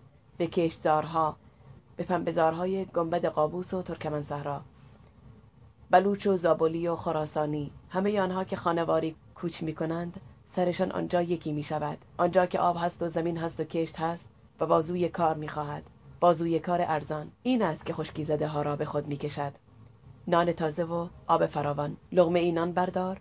گلویی تر کن و شکری به جایار روزی روز. دشت گرگان اما کجاست؟ گنبد قابوس کو. مارو از دشت. چیزی جز دشت تنگ رحیم آباد در خاطر نداشت. اما شنیده بود که دشت گرگان فرسنگ در فرسنگ بافت در بافت کشدار پنبه هست و در سراسر این دشت مردمی از هر تیره و از هر قماش به کار و کشت هستند. پس کجا می توانست یک راست برود و مادر و پدر خود پیرزن و پیرمرد رحیم آبادی را گیر بیاورد؟ کجایند آنها؟ کی می‌داند با این همه راهی دیگر جز رفتن نبود. باید می‌رفت و می‌رفت تا بیابدشان تا بجویدشان تا خود را به آنها برساند تا دست به دامن ایشان بگیرد. میجستشان این را به خود وعده می‌داد به خود میقبولاند که خواهدشان یافت. کوه به کوه نمی‌رسد اما آدم به آدم می‌رسد. راهی دیگر نیست. باید آماده شد. شبانه فرار. فرار شبانه. تا به خود بیایند رفته ای امشب امشب شب فردا یا شب دیگر. تا به خود بیایند رفته ای پس به جستجوی چیزی باش. به وزن سبک و به قیمت سنگین. گوشواره هایت مارو سر برداشت. خاله اش هنوز همچنان نشسته و بیدار بود. همچنان گوش به شب داشت. چرا؟ مارو نخواست بپرسد. با آمدن تاهر خاله که چنین حالی پیدا کرده بود. این آشکار بود. اما چرا؟ مارو نمی‌خواست چیزی بداند. سر گذاشت تا شب بگذرد. خواب خواهد آمد. خاله به خواب خواهد رفت. مارو بر خواهد خواست و همچو گربهای به سوراخ سنبه ها خواهد خزید. تا آنچه را می‌خواهد بیابد. گوشواره ها گوشواره ها بگذار تاهر مثل گوزن تیر خورده ای به خود بپیچد. بگذار آقای مدیر به سامان برسد. بگذار بماند. بگذار رسوایی بخوابد. بگذار رسوایی بباراید. بگذار هرچه می‌خواهند بگویند. بگذار هرچه می‌خواهد بشود. من می‌روم. من خواهم رفت. باید بروم. باید بروم. شش. می توانم حدس بزنم چه خواهد شد. می توانم حدس بزنم. برایم از روز روشنتر است. به شهر منتقل می شوم منتقلم می کنن. آقای زیحقی. اول به همین معلمی. زود ترقی خواهم کرد. سمت آقای زیحقی نمی‌گذارد در پایینا بمانم. زنم کفش پاشنه بلند می پوشد و من را به میهمانی می‌برد. عصرها مجبورم بروم و در باغ ملی گردش کنم. زنم ابروهایش را باریک می کند صورتش را به رنگ شمع در می آورد ماتیک سرخ می مالد به رنگ خون خر جوراب تن نما می پوشد و از من گردنبند طلا می خواهد سینه ریز اشرفی پسر عمویش تا آن وقت دکتر شده و از خارجه برمیگردد و محکمه باز می کند. آن وقت من شوهر دختر عموی آقای دکتر ذیحقی هستم. من مجبورم که کفش هایم را بهتر و براقتر واکس بزنم. مجبورم هر جوری شده رختهایم را به خیاطخانه بلوک باشی ببرم و بدهم برایم بدوزند. خبرش هست که آقای دکتر زیحقی تصمیم دارد از خارجه یک ماشین سواری هم با خودش بیاورد. بعدش من چه کار کنم؟ من این دو چرخه را چه کار کنم؟ مجبورم بفروشمش و پیاده راه بروم. خیلی معدب و پاکیزه. آخ، زنم مریض می شود. زنم مریض هست. وسواس دارد. روزی صد بار دستهایش را توی پاشوره می شوید. پوست دستهایش ساییده شده اند. زبستانها از بس که توی آب سرد نگاهشان میدارد مثل چغندر سرخ می‌شوند. همیشه هم پلکهایش را به هم می‌زند. با این همه زکام شده. آب از گوشه چشمهایش میآید. کوفت بگیرد. توی اتاق مهمانخانهشان یک فرش چهل هزار تومانی پهن است. نمی‌دانم کار کجاست. تا حالا هیچ تاجری نتوانسته از چنگ آقای زیحقی درش بیاورد. آقای زیحقی دستش را به کمر گرفته. کلافرنگیش را روی سرش گذاشته و دارد از خانه بیرون می رود. صبح زود است. آقای زیحقی یک کیف چرمی کهنه دستش است. یک نیمتنه قدیمی گشاد تنش است. و یک کلاه دوردار هم سرش گذاشته. تر و قیافه واسطه ها را دارد. اول به آسیابش سر می‌زند و بعد به ادارهش می رود. من پشت پنجره ایستادم و دارم نگاهش می‌کنم کلفتشان دارد حیات را آب و جارو می‌کند کلفتشان تراخمی است دارد کور می‌شود پشت سر من زنم روی تخت نیمخیز شده و می‌پرسد چته رخت نازک تنش است مثل تن یک ماهی مرده. یخ است. سفید است. مثل شم. بیرمق است. من دیشب به بغل خوابی بودم. یعنی داماد سرخانه. نقطه اوج نامزد بازی یعنی اگر آقای زیحقی صبح به این زودی دارد از در بیرون می رود لابد برای این است که چشمش به چشم من نیفتد. نمی‌خواهد من از چشمهایش حس کنم که او حس می کند که دیشب من بغل دخترش خوابیدم او از کجا می‌تواند بفهمد که من نخوابیدم و تا نزدیکی های صبح سیگار کشیدم دهنم پر از جرم دود است. طعم نیم سوز دارد. دلم نمی‌خواهد تفش کنم. کتم را میپوشم و کرواتم را در راه که از پله ها پایین میآیم می‌بینم. دیگر به این کراوات لعنتی عادت کردهام. دوچرخه هم کنار دیوار است و انتظارم را می‌کشد. مادر مادرزنم که زلفهای نرم کنار گوشها و پیشانیش را تازه حنا بسته لبهایش را به هم میمالد و می‌گوید چایی ننه می‌گویم کار دارم ببی خانوم. سرم را پایین میاندازم و دسته دوچرخهام را به دست می‌گیرم. می‌دانم که زنم از روی تخت برخواسته و پشت پنجره ایستاده و دارد نگاهم می‌کند. اما سر بر نمیگردانم. مثل شمرم بیرم. می‌خواهم بچزانمش می‌خواهم به او بفهمانم که از خودم بیزارم. یک راز به خانه مادرم می‌روم. مادرم دارد آش درست می‌کند. می‌خواهد روزه راه بیاندازد. دوچرخه را ول می‌کنم و به طرفش هجوم می‌برم. نمی‌توانم بزنمش. حتی نمی‌توانم فوشش بدهم. چون آموزگارم. یک فرد محترم. مردم از من توقع همچنین کارهایی را ندارند. من مقیدم. خودم این قید را قبول کردم. اگر حرف ناهنجار از دهنم در بیاید اگر به مادرم بد و بیراه بگویم دلم می‌خواهد با پایم بزنم به زیر دیگش و اجاقش را خاموش کنم. اما نمی‌توانم. توی گلویم اربده می‌کشم و قیزم را می‌خورم. خودم را میجوم و گوشه ای مینشینم. با سیگار. بعدش خبرم می‌دهند که زن چکمش بالا آمده. حالا دیگر آقای زیحقی هم آمده. او در بیمارستان کاره است. پس به دختر امویش خوب می‌رسند. من با یک دسته گل به بیمارستان می‌روم. بچه را بغلم می‌دهند میآیم. آقای زیحقی گفته می‌توانید همچنان در خانه خودم بمانید. اما من نمی‌خواهم دیگر داماد سرخانه بمانم. خوب از همین یک جو غیرت در من مانده. تعجب می‌کنم. دست زنم را می‌گیرم. و به خانه مادرم می‌برم. مادرم بچهش را بزرگ می‌کند. مادرم تنگی نفس دارد. تا اولی راه بیفتد دومی آمده. من توی آینه نگاه می‌کنم. روی شقیقه هایم موهای سفید روییدند. حالا رتبه چهارم هستم. مدیر دبستان برایم تقاضای ارتقای شغل کرده است. می‌دانم از کجا آب می‌خورد. بدم نمیآید. 115 تومان هم خودش 115 تومان است. می شود برای سومی که دارد می آید لباس نوزادی خرید. یک شیشه هموگلوبین هم برای گلارا می خرم شاید رنگ رویش جا بیفتد. می‌دانم می‌دانم. این چیزها برایم از روز روشنتر است. چیزهایی پیش خواهد آمد در همین حدود. دارم به سرنوشت اعتقاد پیدا می کنم از اولش هم اعتقاد داشتم. خیال می کردم اعتقاد ندارم. همین است که از خودم بدم می آید از این همه دروغی که روحم را پر کرده وحشت دارم. من با دروغهای خودم نه فقط خودم همه دوروبری هایم را کلافه می کنم کلافه کرده ام همه را. زنم پدر زنم مادر زنم مادر و برادر و خواهرانم و همه و همه را. بیشتر از همه مارو را. مارو را که کلافه کنم تاهر و خاله آتکه را هم کلافه کردم اینها هم جمعی دیگر را کلافه خواهند کرد. اما مارو این دختر این زن کاش اقلا در من جرأت چوپانان بود. شب به آقای مدیر تنگ شده بود. دیگر به ایوان نیامده بود. همانجا توی اتاقش روی تخت افتاده بود. تا امشب را به صبح برساند. اما چشمهایش داشتن سفید می‌شدند و شب به صبح نمی‌رسید. قلط و قلط از این شانه به شانه دیگر. کلافگی. همچو ایوانی سم خورده به خود میپیچید. نفسش به سنگینی آمد و شد داشت. گویی قلیز بود. مثل دود. و داغ بود. مثل بخاری که از دیگ رنگرزان برمیخیزد. جرأت نمی‌کرد خود را به ایوان بکشاند. گرما را تاب می آورد بیم. پنداری کسانی نامرئی دست و پاهایش را بسته بودند. بر جا دوخته بودندش گویی. می‌رفت. می‌دانست که می‌رود. که خواهد رفت. برای خودش یقین شده بود. یقین.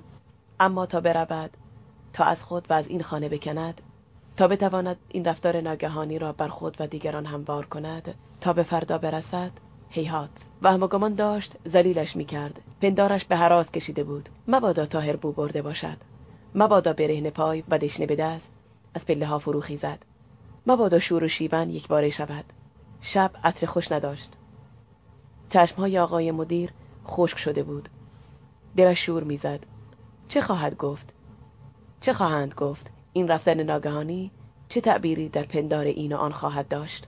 اگر بر مردم رحیم آباد آشکار شود که آه مدیر از تصور حالتها چهرهها بوت و خشم و نیشخندها احساس شرم کرد. دنبال سرش چه خواهند گفت؟ داوریشان چگونه خواهد بود؟ از این پس به دیگران به میهمانهای دیگر چگونه نگاه خواهند کرد؟ در یادها خواهد ماند. او در یادها خواهد ماند. پخت جوانی با اندام کشیده موهای کوتاه و کرواتی که گرهش از بس به یک حال مانده بود انگار خشک شده بود. مردی سربزیر و آرام و افسرده و صدایش صدای حرفهای ابتدایی کتابها. اینجا سیستان است. از شمال به استان خراسان از جنوب به خلیج فارس از مشرق به پاکستان و از مغرب به یعقوب لیس مرد شجاعی بود. او رویگرزاده ای سیستانی بود که بر خلیفه بشورید. این طور است دیگر. شاعر و سیاحتگر بلند آوازه ای گوید آه این صداها از او در گوش مردم رحیم آباد خواهد ماند. حکایت بنویسید بازرگانی با زر گا نی تو پسر حبیب چه تا جریمه از صفحه سی و هفت خواهد ماند؟ این صداها خواهند ماند. کاش می‌شد رفت و بردشان. کاش می‌شد برچیدشان. کاش می‌شد از گوشها و از خیال مردم رحیم آباد زدودشان. عروسی است.